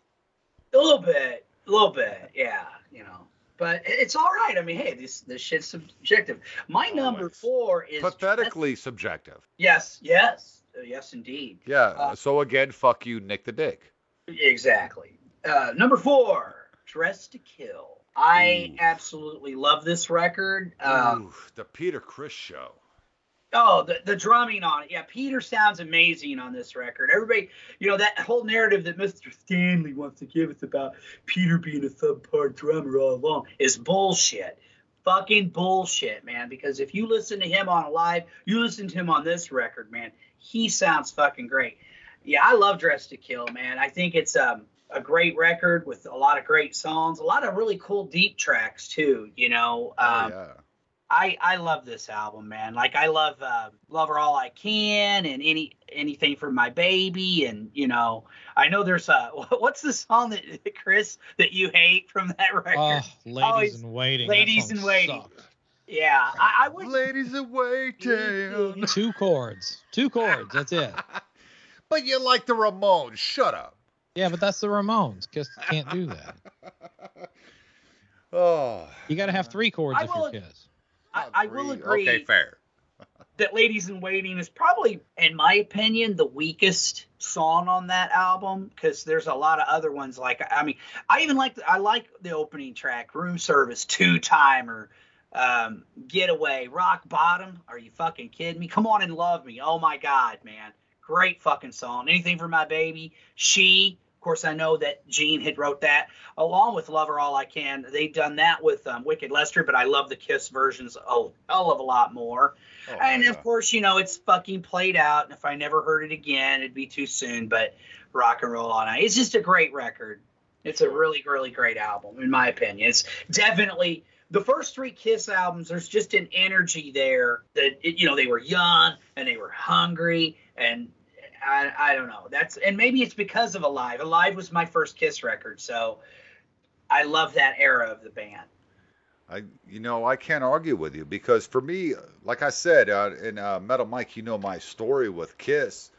Um, I was handed the '74 debut and Kiss Alive vinyl. My dad, uh, Chris, just in case you haven't heard the story, my dad come home from work one day. We were living in Heidelberg, Germany, 1983. Uh, I'm in third grade, man. My dad comes home. He's like, some guy from the barracks gave me these records, and I don't want this clown shit. And threw these threw these two records to me, and it was the 1974 debut, and it was Kiss Alive. The 1970 uh, 74 debut changed my mind about the kind of music I was listening to, but Alive changed my life. Yeah. So yeah, Metal Mike, I I am with you, man. Uh, dude, uh, Address to Kill would have been my number six. Okay. Would have would have been my number six. Number three, top third, best Kiss album ever. Metal Mike, what's yours? the debut album. And the only reason why I have it number three, um, Because I you're mean, really- wrong. I mean, well, honestly, song wise, I mean, you're talking about songs that are probably still in their set list to this day. I wouldn't Sure. know though, because last time I saw Kiss was on the farewell tour. Um, but um, you know, um, I mean, come on, Strutter, Nothing to Lose, uh, Cold Gin, Firehouse, Deuce, A Hundred Thousand Years, Black Diamond. Probably the greatest Kiss song ever, especially the live version. Or, or my just all-time favorite Kiss song yeah, is I Black mean, Diamond. Yeah, I mean, it's just if, if anybody Me was to go, okay, well, there you go, there you go, guys. Yeah, I mean, uh, if anybody was to ask me what is Kiss, boom, That's the album. You- that's yes. the song. Yeah. that's the song, and and, and preferably the live version. That is, it's just quintessential, and it it's the one song where each member of the band kind of gets to showcase their talents and abilities and shine. It's just an amazing, amazing song. Hell Uh, yeah. Paul Stanley fucking wrote a winner on that one. I probably should have it higher just for the fucking track listing alone, but I prefer the the Eddie Kramer demos of those songs, and of course the Alive version better than. I mean, it's a great debut album, but what is it, Kenny Kerner and or what was their Richie name? Kerner? Wise. Yeah, Kerner and Richie Wise. Wise. Just the the productions, eh, it just doesn't it kind of hurts it for me. It is, you know, and, and and there's another record that's on my list too. I could, you know, say that about, but I got to tell still you, a phenomenal album though. I mean, like I said, it's the it's the blueprint for everything that followed. I mean, those songs, a lot of them are still in their fucking. I'm I'm assuming it's still in their set list to this day, and there's got to be something said about that. I mean, dude, hundred thousand years. I mean, oh, fucking kidding me? Especially the live version with Peter Criss's drum solo. drum solo, yeah. Pin yeah. drop, mic drop, motherfuckers. So sorry I pulled the live albums out of your thing. Czynszak, number three. So Or- um, I or only you know, so you picked no, the day. no, wait. Is it time for me to do my number four? Did you do your number four? I did not. Doug, you go first. What was your number four? My number four was Crazy Nights. Crazy Mine was Nights. Dressed to Oh, Kill. And Dressed to Kill. Yeah, I'm a Asylum guy. Nice. Dude, uh, everybody sings praises to creatures. Blah. My favorite song on that is I Still Love You, if that tells you what I think about that record. Wow. You know, Lick It Up. Lick It Up had a lot of great stuff on it. You know, A Million to One, Dance All Over Your Face, and On the Eighth Day, which are all songs that people don't like off that record because you're fucking stupid. Well, damn, Bush. Don't hold back. Tell us how you really feel. Oh, dude, Asylum. I like the glam look. I like the record cover. I like how even though it was Bruce and Eric, they were still doing the colors to match, you know, to match the schemes of the solo albums from '78. But come on, King of the Mountain. Any way you slice it, who wants to be lonely? Oh, fucking. And it all goes back to and it all goes back to Betty White. Sorry. Stop that because Tears Are Falling is actually my most hated Kiss song. Ever? Really? Ever? Ever. Oh, get the fuck out of here. I would rather, at gunpoint, listen to Unmasked all the way through Oh. or listen to Tears Are Falling. I'm taking Unmasked over Tears Are Falling. You you'd take I finally found my way to you over that song? Yeah, come on, Bushy. Really? N- well, maybe not. I know I'd find one that would Maybe Wait. not. I had to think for a second, like, fuck. But still, maybe. Radar for Love, uh, all night. It's quintessential 80s glam. It's everything I love about that genre. It's it, it's the bright colored clothes. It's the bouffant hairdos. It's that's the receding hairlines. well, you know, that's that that's why they had bouffant wigs. I guess is what I meant to say. He didn't go for a wig for that record, which was a bad Ah. choice. I know, but he was also doing, you know, Tom Selleck movies and shit. So, but no, Asylum. I think it's hugely underrated because of the look. This is one of those moments where the look bothers fans and they're not listening to the music. Where Poison, it was all about the look, Yeah. which I'll I'll never understand. And I'm a huge, huge Poison fan, as we all know. But no, this album is absolutely amazing. Tears are falling. I appreciate it, but I can't fucking stand it. There's so many good tracks on this album, and I like that sexy raunchy. Yeah. Asylum is my number four. So we'll move on to the number three, uh, Mr. Czynszak. I didn't pick Asylum for my list, but I do love it, and then I, I go back to it a lot. I love a lot of songs on that one. So um, but for number three, I went with "Lick It Up" uh, from 1983. That um, and aside from my uh, misgivings with a certain person that wrote a lot of songs on this record, uh, you Fuck that can't- guy.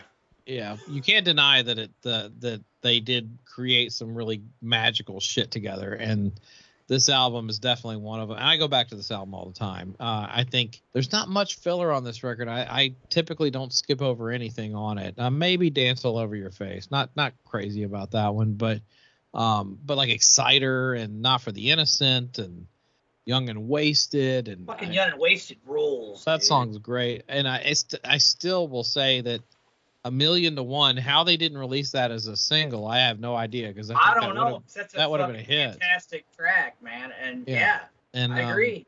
Even though it's goofy, fits like a glove. Even with the whole knife through butter thing, it's goofy, but I, it's just Man, an a awesome song. tune, though, man. Yeah, and I mean, I I just love it. And like even or uh, you know, give me more. It's just uh, it's them doing like speed metal. And yeah, maybe they were trying to keep up with the Joneses with the Judas Priest and everything, but I don't give a shit. I love this. I love the production on it. I think you know, Gene Paul, Vinny, and Eric were a magical lineup, um, regardless of whether Vinny's a scumbag or not. I uh yeah, I go back to this a lot, so that's my number three. Look it up. Good pick. Not in my top five, Chris Czynszak, but a damn good album. And to me, sonically anyway, especially, I think Lick It Up and and and, and Creatures Night are, are sister albums. You Yeah. know, um, and I love them both. And I, I, yeah, again, he might be a fucking literally a piece of fuck, like probably the best part of him, ran down his daddy's leg while he was being conceived. But I must Thanks for say, the visual. you're welcome. Um, his chemistry with Kiss and those those two albums, that they're fucking killer, man. Like it, it was like he did give that band and Gene and Paul and Eric a shot in the arm. And um, yeah, it's a shame that he's such a fucking scumbag and a, a self-destructive piece of shit. But what are you gonna do? But that's that's my thoughts on. it. But yeah, good good pick, man. Um, Thank you. Wipes Oh, yeah. the floor with fucking crazy nights too. Well, I uh, don't necessarily disagree, but yeah, I disagree. yes, you do. Sorry, Bushy. Bushy had to go to the bathroom. so everything after a million to one, I missed. but I will say, Chris, uh, when you throw a million to one into the song mix, that moves to the top of my list. Uh, you can have your uh, Paul Stanley rapping. Street hustler walks up to me and I mind him up. Fuck you. That.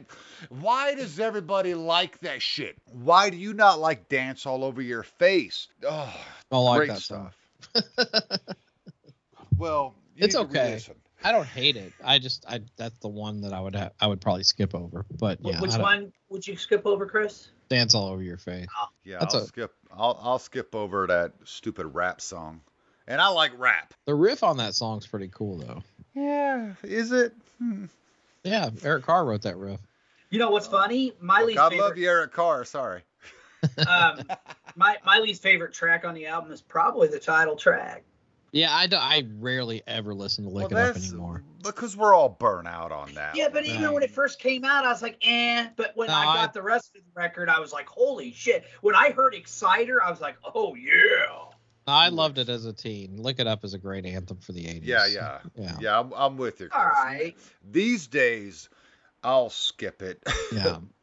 but Mike, number three. Number three would.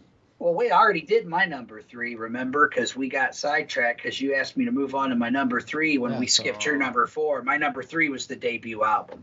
So Oh, Bushy's okay. number three. So you guys go ahead and do your number threes. Well, did mine. look it up. Look it up was your number three, right, Chris? Yes. Right. Yeah, Okay. yeah. We're not professional. Here, what, it was. Monster? And, and, and It was frankly, Monster, Crazy Nights, and then Lick It Up Lick It for Up. you, Chris. Yep. Interesting. Yeah, I, I'm loving Chris's list more than yours, Mike.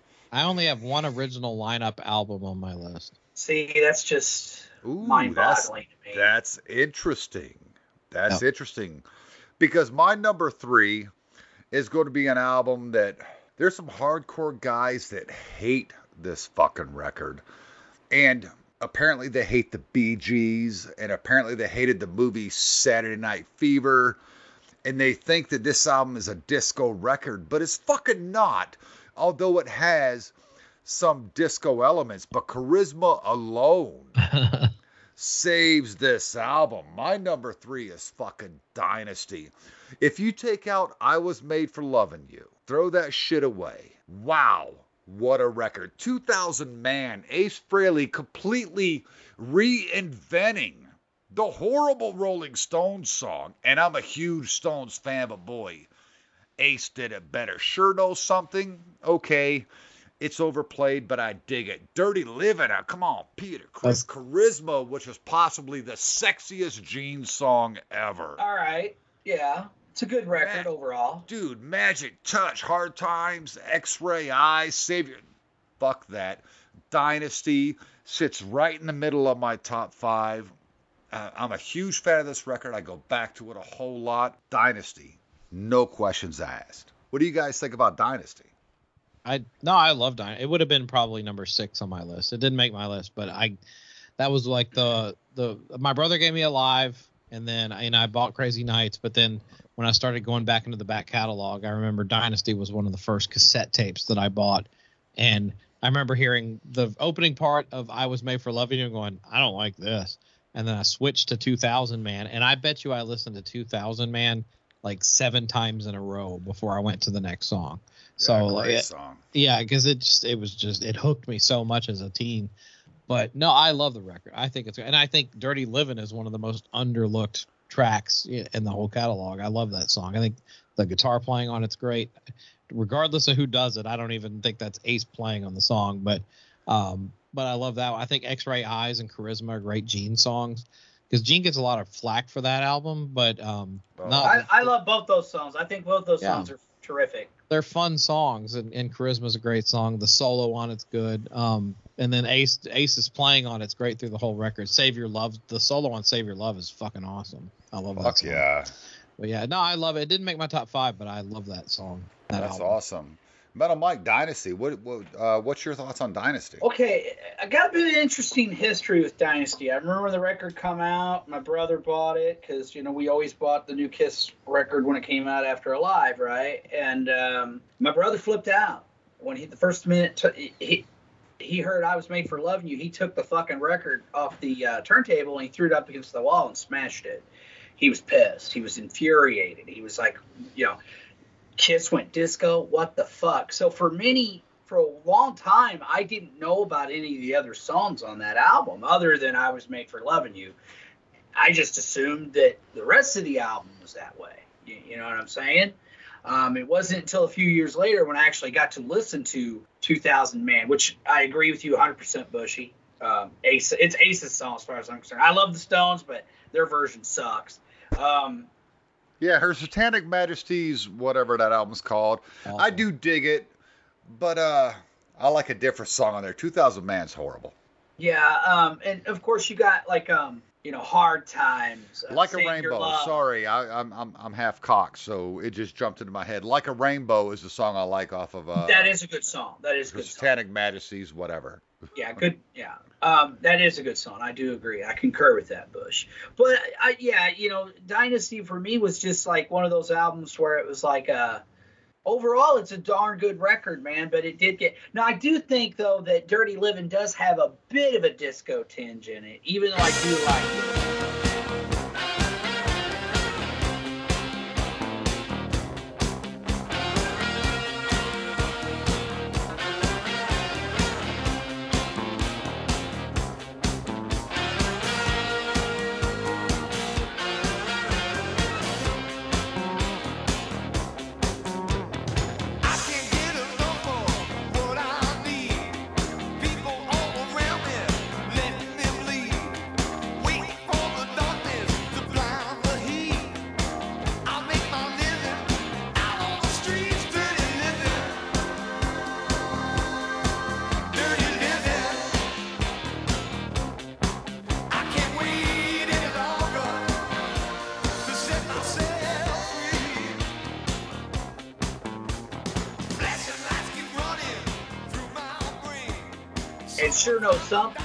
Definitely has some disco tinges in it too. Everybody always Sure. goes. Everybody just. Well, oh, I was made for loving you." you and sure know something are very disco. Very Uh, disco. Dirty Living is very disco too with the drum beat and So, uh, so when it does, when it, so when it does get the disco label, I do kind of understand people calling it Kisco, because in a way, not the whole record, mind you. Like I think the Gene songs are pretty rocking, the Ace songs are pretty rocking. Like I said, I like Dirty Living. Um, sure know something, I like it, but I like the unplugged version a hundred times better. oh, agreed. And uh, but overall, yeah, it's a good record. Again, not in my top five. Chris, uh, sure know something unplugged. What do you think? Oh, it definitely benefited from the unplugged treatment. I think you know they stripped it down and took away some of the BG-ish type Synthesized sound to it. Yeah. Yeah, I mean, I don't mind the original version. Um, I didn't go back to it a lot, but um, but no, I love the unplugged version. I think it's great. Nice, nice. Now, are we all caught up? Are we all on number three, moving to number two? Yes. Okay. So, special guest. Thank God you're sober. I am. well, you're more sober to me. I'm asking you for help. okay. So my number two. Um, number two. So you know, in uh, Metal Mike mentioned, uh, you know, that that Lick It Up and Creatures are kind of sister albums, and it's going to work that way on my list because Creatures of the Night is my number two record for Kiss. I Um, still love you. It's the only good song on that record. how do you? The fuck, are you on crack, Bush? I- I'm sorry, I'm You know what? wrong. fired. You're fi- You're fired from that metal station, and I'm I'm turning to the fucking Decibel Geek. All right. Jesus Christ, Bushy. well, I I War Machine too. Well, War but, like, Machine, like the- Killer, The- the- come on, they- man. Uh, Satan. Center, Keep Me Coming, uh, Danger. Uh, I Yeah. even I Love It Loud is played out, but it's a great song. Uh, I no, the I think- title track. yeah, Are the you title fucking track. kidding me? I I love this record. This isn't one I never skip any songs. Well, even I and even I still love you. I I, I love that it's song. a it's a It's great, Zeppelinish dark type. It's, Ballad. like, it's very similar to Zeppelin from the 70s. I think that's what Paul was going for, but uh, Oh, it's kind of like uh, "Still Loving You" from Zeppelin. Um, but no, I, I love it, and I like Eric Saint and Sinner is that's kind of a standout track for me because it's got very unique drumming on it from Eric Carr, and then also Vinny's doing like a pedal steel type thing with the guitar solo, and, and you know that's one of the weird factoids I picked up from all the research I did on the guy. His parents were like country musicians, so I bet that's where he learned how to play like that. Um, Right. and then you know keep me coming goes a little too far into the zeppelin mode it can the paul's vocals are a little annoying on it but i love the riff on it rock and roll hell you know you've got bryan adams and jim vallance helping with the songwriting on that as well as war machine i i don't know i think you know to to come from unmasked and the elder and then put this out i mean talk about a return to form i I love this record. Uh, even Killer, I Killer is killer filler is what I would call that. Um, yeah, I go back to Creatures all the time. I uh, absolutely love this record. That's why it's my number two. Man, I uh I never go back to creatures. Maybe I should because you just kind of made my dick hard for creatures. Dude, it's it's a great record, Because man. there's only like two songs off the top of my head that I know I like, and it's "I Still Love You," but I'll take the uh, uh, unplugged version over the studio version. And "Creatures" is all I can think of that I like on that album. I'll have to revisit it.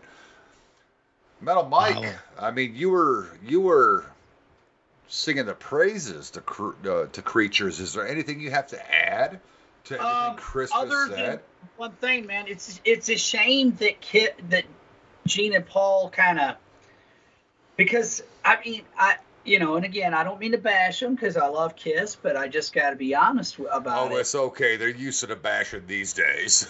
But see no, what they're I doing. mean, but they, they, they, you know, like when they did Dynasty, yeah, they kind of went disco. But I, I've always said if they had put an album out like Creatures in 1980, if that record, even if that record come out when the Elder, if it'd been the, if it'd been Creatures instead of the Elder, or if the Elder would have been as heavy as Creatures, I think I'm not so sure Chris's Kiss's, you know, because people got to remember, yes, Creatures is a, a, a an album that's beloved by a lot of Kiss fans now, but at the time, I mean, I didn't even know about it when it came out. I didn't give a fuck because I was fucking done with Kiss by that point. They'd already done pissed me off with fucking Unmasked and fucking The Elder, so I was done. okay, like done. Like I, I remember having the attitude, oh, Kiss got a new album. I'm like, is it even worth the fuck? Like I that, and, and then the when I first time I bought Creatures on CD, it was the Bruce Kulick Eric Carr cover. Oh, okay. So, but the first time I heard it, I was blown the fuck away, and I'm like, "What?" The problem with Creatures, though, at the time, I'm talking the, it was just too little, too late for the for the the, the hard rock and metal fans of of that time period. And I know because even though I was a very young dude at the time, I was there. And a lot of people's attitude at the time was like they just didn't give a fuck. And it's a shame because it was a great record. I know Paul, you know, if you read his biography, was very bitter about that. Like, oh, well, we put out a good record, nobody gave a fuck. Well, nobody gave a fuck, Paul, because you alienated the fans with your fucking rock opera, whatever the fuck, trying to be Pink Floyd bullshit, and you trying to fucking oh let, let let's do a whole album of I was made for loving you. It was a fucking misstep, you know. It was a huge, huge. I'm with you misstep on Unmasked. That's fucking horrible. you know and and even uh, dude okay look, whether you like the elder or not and I, i'm i'm in a weird category because i'm not an elder at the time i hated the elder. God i hated it.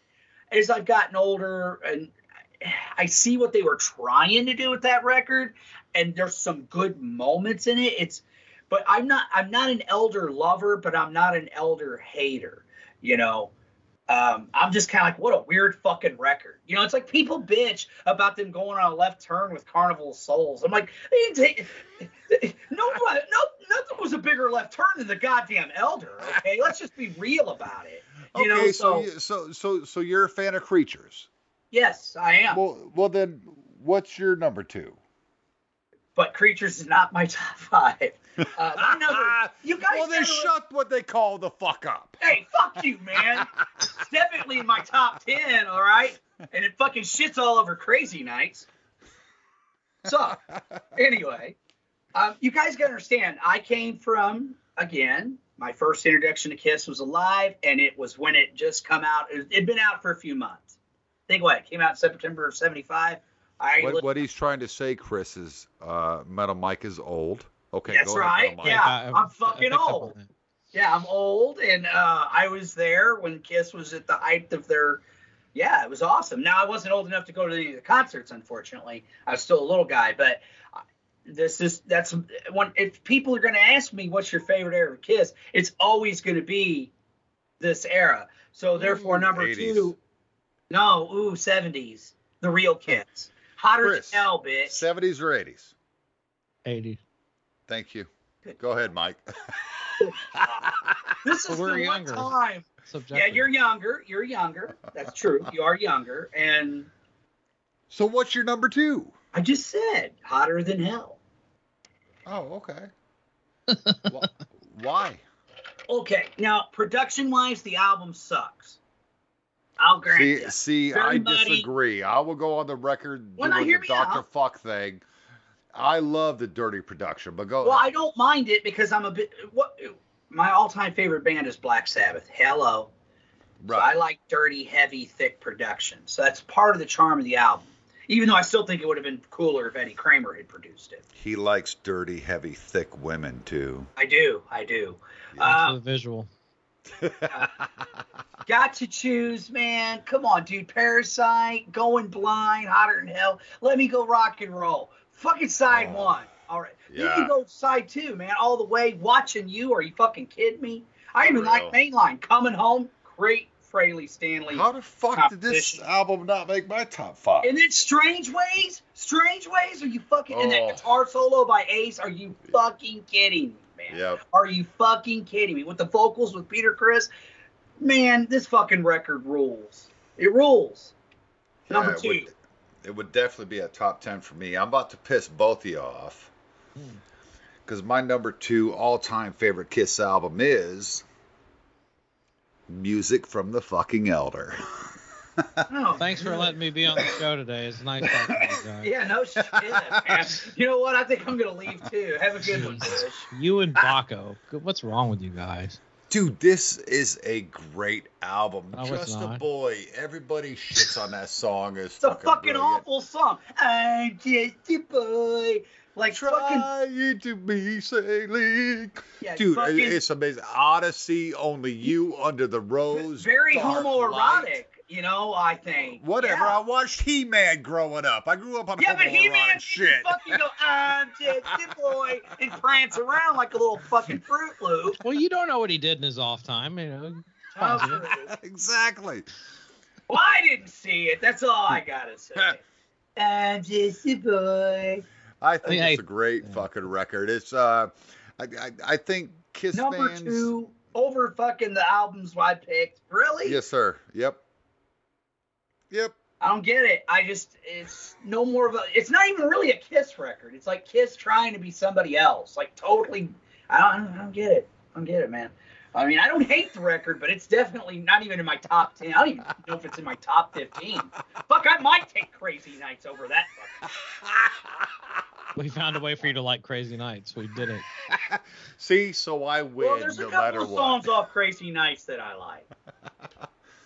No, I'm a huge fan of The Elder. Uh, I, I know they get a lot of shit. I was not a Kiss fan, quote unquote, when uh, that album came out. Like I said, uh, my dad gave me my first two Kiss records in 83, 84. That was the debut in Alive. My first bought Kiss album was Crazy Nights, and I went backwards. And this record just worked for me. It, it, it just it hits everything I needed hit. It gets heavy, it gets ballady, it gets show tuney, and I get that from my mom. E- everything about this record is just brilliant. I don't think it gets enough fucking love, Man, Music from the Elder is my number two. Yes, it's fucking brilliant. Okay. Has everybody done their number two? Yes. Mr. Czynszak, your all-time favorite Kiss record that is not a compilation because we all know Smashes, Thrashes, and Hits would win that. That is not a live record because we all know that Alive wins that. Alive It's not a solo record. Alive who? I'm just joking. Oh my God! I was about I was about to close the show. and it's not like a it. solo record of which we know that like Paul or Peter Criss's is the best. What's wrong with you? Now I know you're fucking trolling, motherfucker. Yeah, you have to be trolling at this point. I, I was absolutely trolling. I'm a Paul Stanley solo album fan. Uh, Yeah, I mean, you do still matter to me, but you're wrong on that opinion. well, the Ace album has a couple songs I don't like, and the Paul album has like a song I don't like. I've gained appreciation for the Peter Criss album over the years as I've gotten older. Mm. But we take out all these compilation albums, we take out the solo albums, we take out the live albums. Yeah, because we all know your hero solo album kind of sucked, man. Just throwing that out there. Yeah, well, Alive 4 The Symphony is the best solo album. But anyway, Mr. Czynszak, your number one all time greatest Kiss album. What is Uh, it and this- why? This album came out exactly six days after I was born in 1976. My favorite Kiss album is Rock and Roll Over. And Ooh, uh, I cannot. I don't- I don't think there's no bad songs on this record. It's basically Kiss that's kind of matured after Alive, and but it's still raw enough to where it's got that original band spirit. But the production ob- obviously improves because you bring Eddie Kramer into the picture. Um, Destroyer gets all the love, and I wouldn't mind hearing them do more records with Ezrin during that time, but. I think Eddie Kramer was was best at letting Kiss be Kiss, and I think that's what's good about this record. And like, I mean, come on. I mean, open up with "I Want You," then "Take Me," calling Doctor Love, "Ladies' Room." I even love "Baby Driver." I think it's a great Peter song. So um. It, "Love 'Em, Leave 'Em," you know, might be the weakest song on the record, but I still love it every time I hear it. "Mr. Speed" could have been a Rolling Stones hit. Uh, "See You in Your Dreams," I'll take this every time over the Gene solo album version. Thank you. Um, "Hard Luck Woman," perfect Oh, song for Peter My Criss all time sing. favorite Peter Criss ballad. Yeah, and like you know, Paul did a masterful job writing it for Rod Stewart, and then Peter Criss took it, which was great. But then, um, making love, you know, it, it's it's their rewrite of Communication Breakdown by Led Zeppelin. So like, there's no bad tracks on this record. It's perfect from start to finish. One of the most iconic album covers of the '70s. I don't find one flaw in this record at all, and that's why it's my number one. Top 10 Kiss album for me, absolutely. Uh, spoiler alert, not my number one, but yeah, top 10 Kiss album. Love it. Shut up, Mike. it's a great album. Metal Mike, your number one, all time best Kiss studio record. What is it? All right, my, my number one all time best uh, Kiss studio record is fucking Hot in the Shade. Nice. Shut the I was like, fuck there's up. no way. There's, yeah. I was like, yep, we're done. Uh, no, no. That'd be a hell of Uh, Because for me, curveball, that's though, a top it? 15. that would. You guys would be like, what the fuck? DJ Metal Mind. I'm like, yeah, top 15, maybe. No. Um, anyway, uh, I got to go with Chris on this one, man. Rock and roll over all the way. Uh, it's nice. it's um it's just the perfect Kiss record. I think that while I obviously I love Bob Ezrin, and respect him just for everything he did with Alice Cooper, the, the band and the solo artist alone, plus you know his work on the wall and all that, and, and Destroyer. I love I do love Kiss Destroyer. Um, when I was younger, Kiss Pro- Destroyer probably would have been in my top five when I was younger.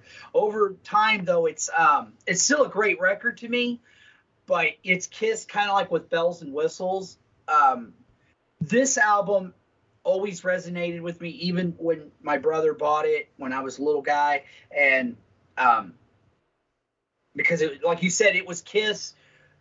They they had the confidence now after Alive and the success, and it, it, it's just got that raw sound, and they did it by recording in that theater. It's just a great. There's not a bad fucking uh, song on this or on this record. And the other thing I love about it is even though he didn't have any songwriting credits, to me Ace Frehley's fingerprints are just all over this fucking record. Yeah. His fucking guitar solos are just amazing.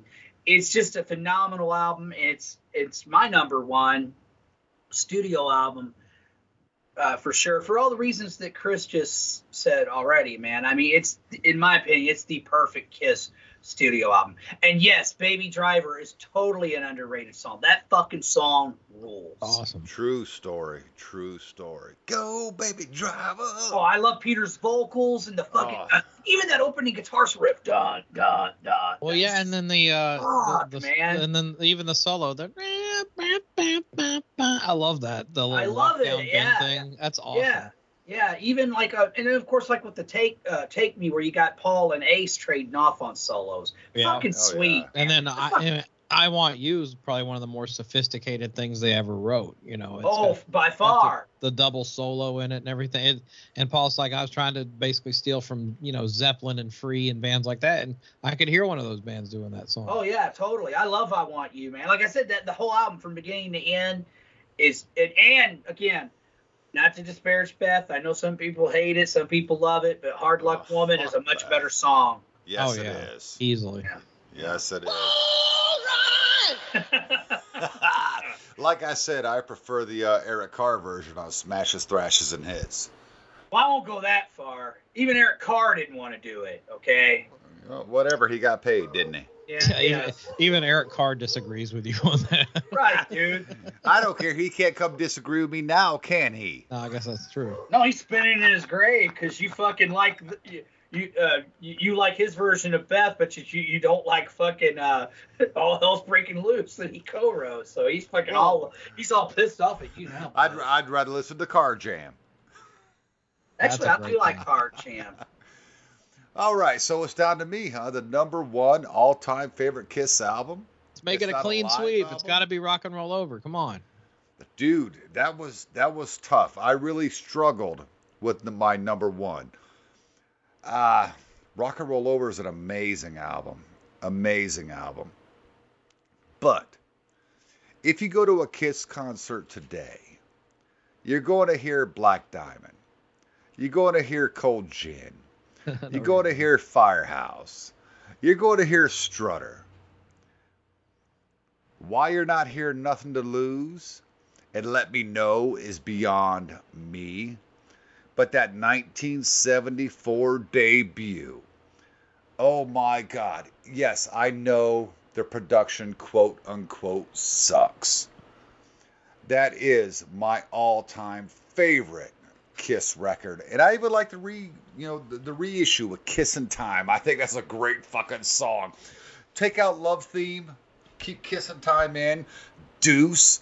Oh, it's the greatest thing they ever fucking did. And it can only be proven by the fact that they're playing half of this record on every single show 40, 50, how, how, how, 74, 84, 94, 04, 14, 24. Yeah, it's been a long time. Kiss, the 1974 debut, is my all time favorite Kiss record. Uh, Rock and Roll Over is a top 10 album for me, but I'm a big 80s Kiss fan.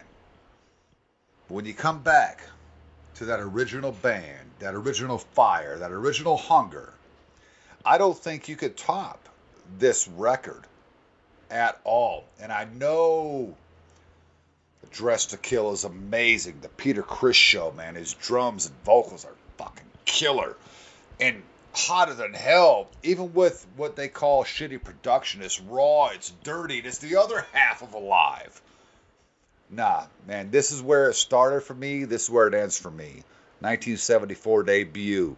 Czynszak, what do you think of that choice? Oh, I mean, love the record, and I mean, obviously, yeah, we don't get alive without this record. So, I mean, it's it's kind of the basis for for everything. So, I I respect your opinion on picking it. I just couldn't go with it, but um, but no, I yeah yeah, I, I have no arguments there at all, and I never even I don't I never even skip Love Theme whenever it comes on. So, I mean, and whenever I listen to it, I, I listen to the whole thing. So, I love it. Yes, great, because I don't either. Yeah. And I think It's- Kissin' Time is awesome too, even as cheesy as it is. Oh, that's awesome! I, I have never heard anyone but me say that. Oh, I think it's a fun song. that, that it's great fun. You know me, I like the party rock. Metal Mike could attest to that. Metal Mike, 1974 debut. What do you think of that? Well, it's um, on my fucking top five, so that should tell you everything you need to know, dude. I mean, it's a great record. It, it's it's like I said earlier, it's the blueprint for everything that followed afterwards. And like you pointed out, and it, and as Chris did, you know, it's how many of these songs, and I said it too when I talked about it because it's my number three. Uh, every one of those songs, or just about every one of those songs, is still in their set list to this day. There's a reason for that, man. Absolutely. And uh, for people, and God knows that. I mean, that's why I have the first three albums in my top five because Sure. it's like, Sure. you know, that's It was it was really hard for me to not put those top three albums or those first three albums in my top five because I like so many eras of Kiss. I mean, Revenge would get an honor, you know, honorable mention, and yes, even Hot in the Shade, Monster. I love. I love that Chris picked that album. Um, Creatures, not so much. I, I prefer Lick It Up, but I would take Animalize over Lick It Up.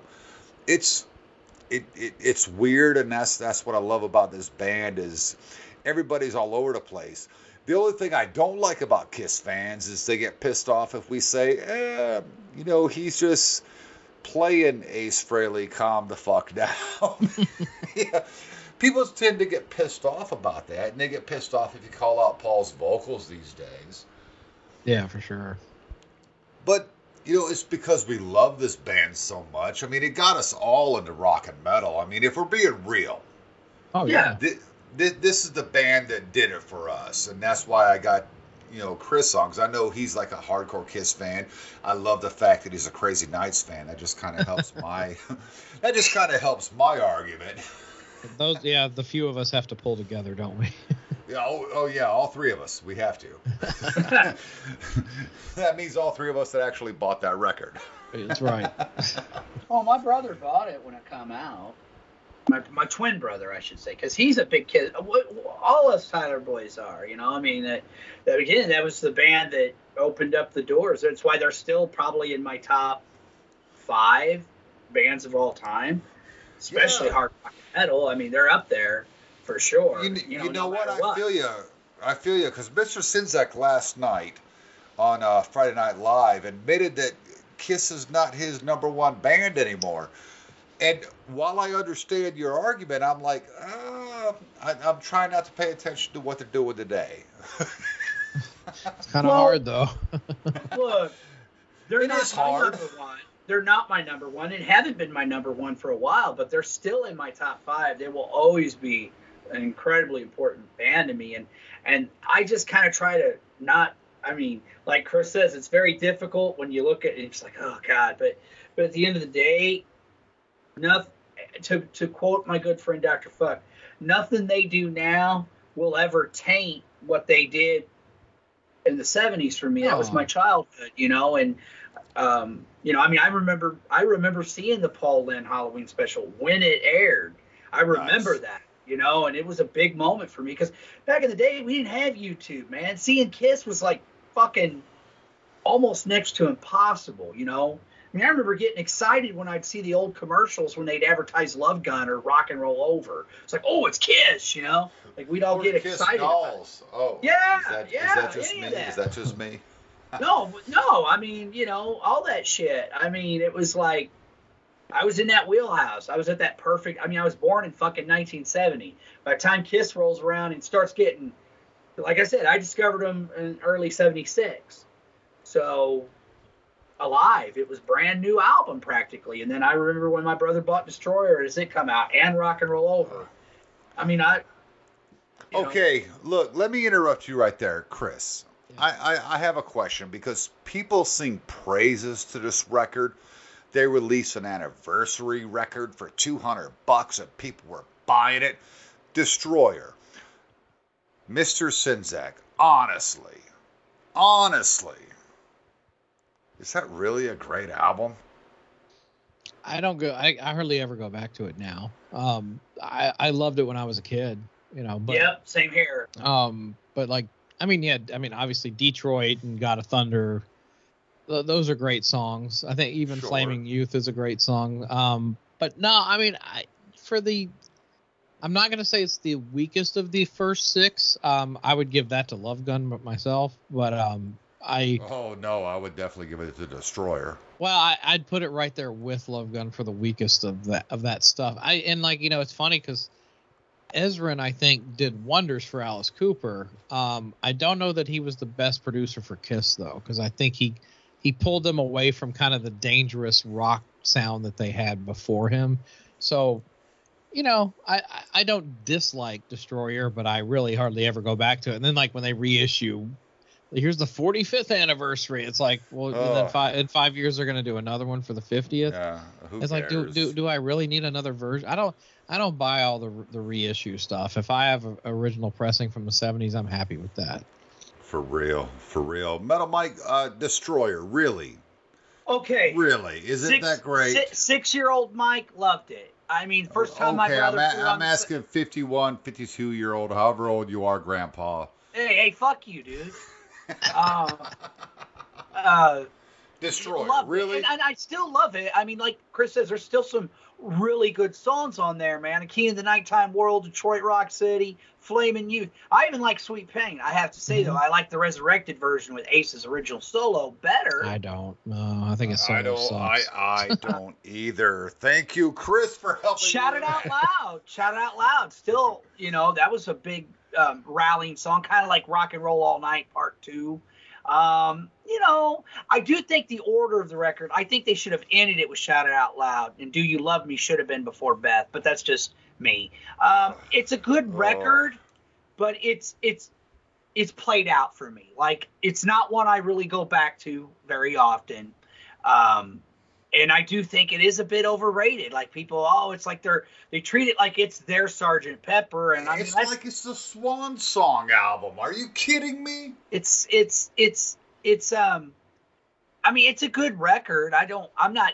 I'm not shitting on it like you are right now, Bushy. Let's just put it this way: I'll take it over quite a few other albums, but um, you know, uh, here's what here's what I can say is a lot of people hate on Great Expectations, and I think that's fucking amazing. I love that song. I know and that's a song that everybody loves. "Do You Love Me," and I'm like, this is just tripe. It is garbage.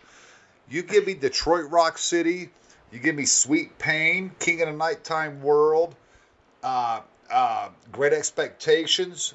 Throw fucking Beth away.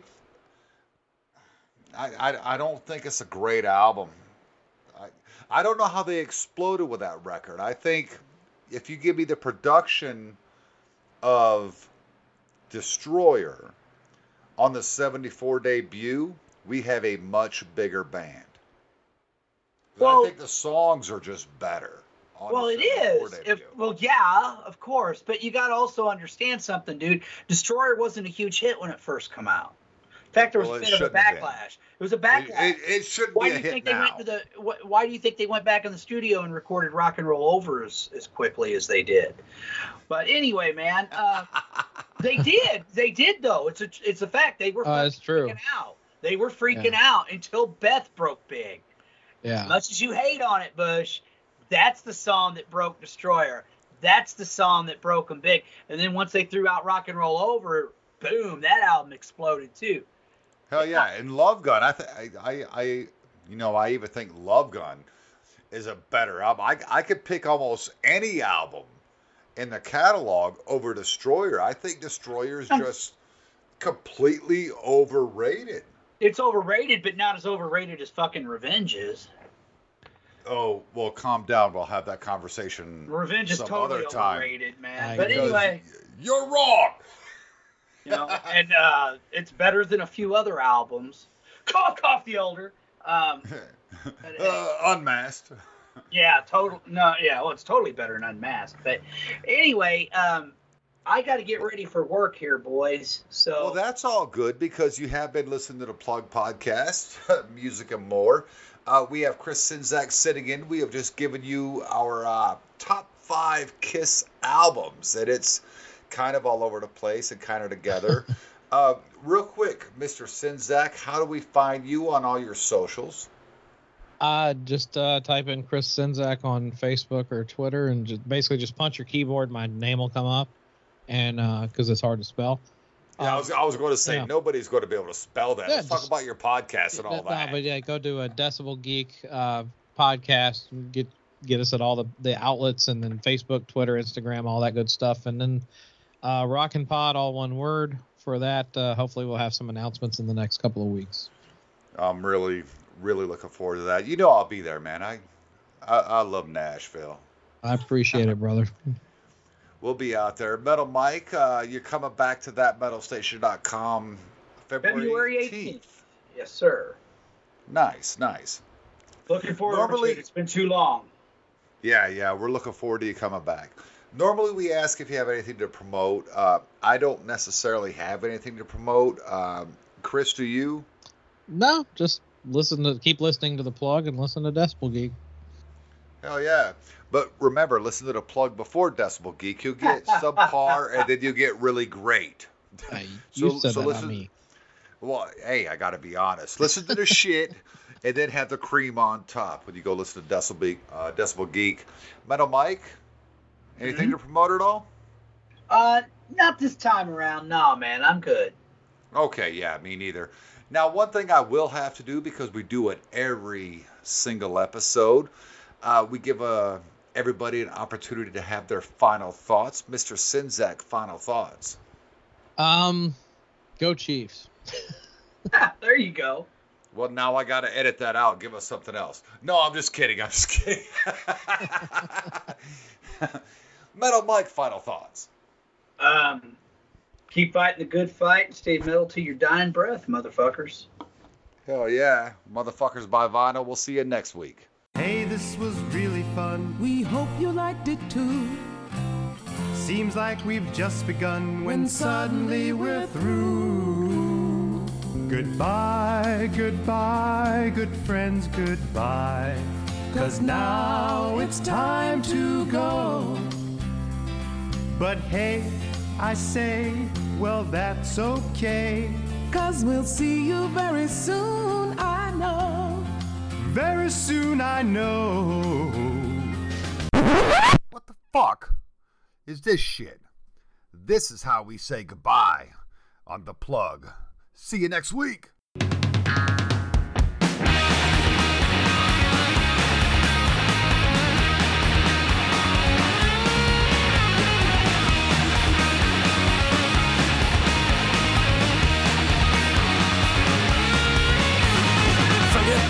The boots, lots of stooges and punk rock groups. Wanting something that just can't win. Try for status, but you before sin. Try once with Jesus wants such ride. Met her on the so she just smile.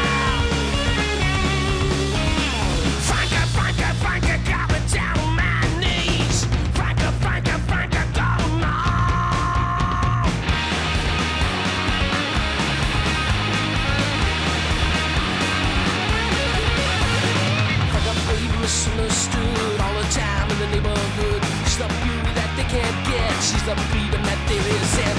Expected husband, but your kids don't know you well. To meet your heart at the motel.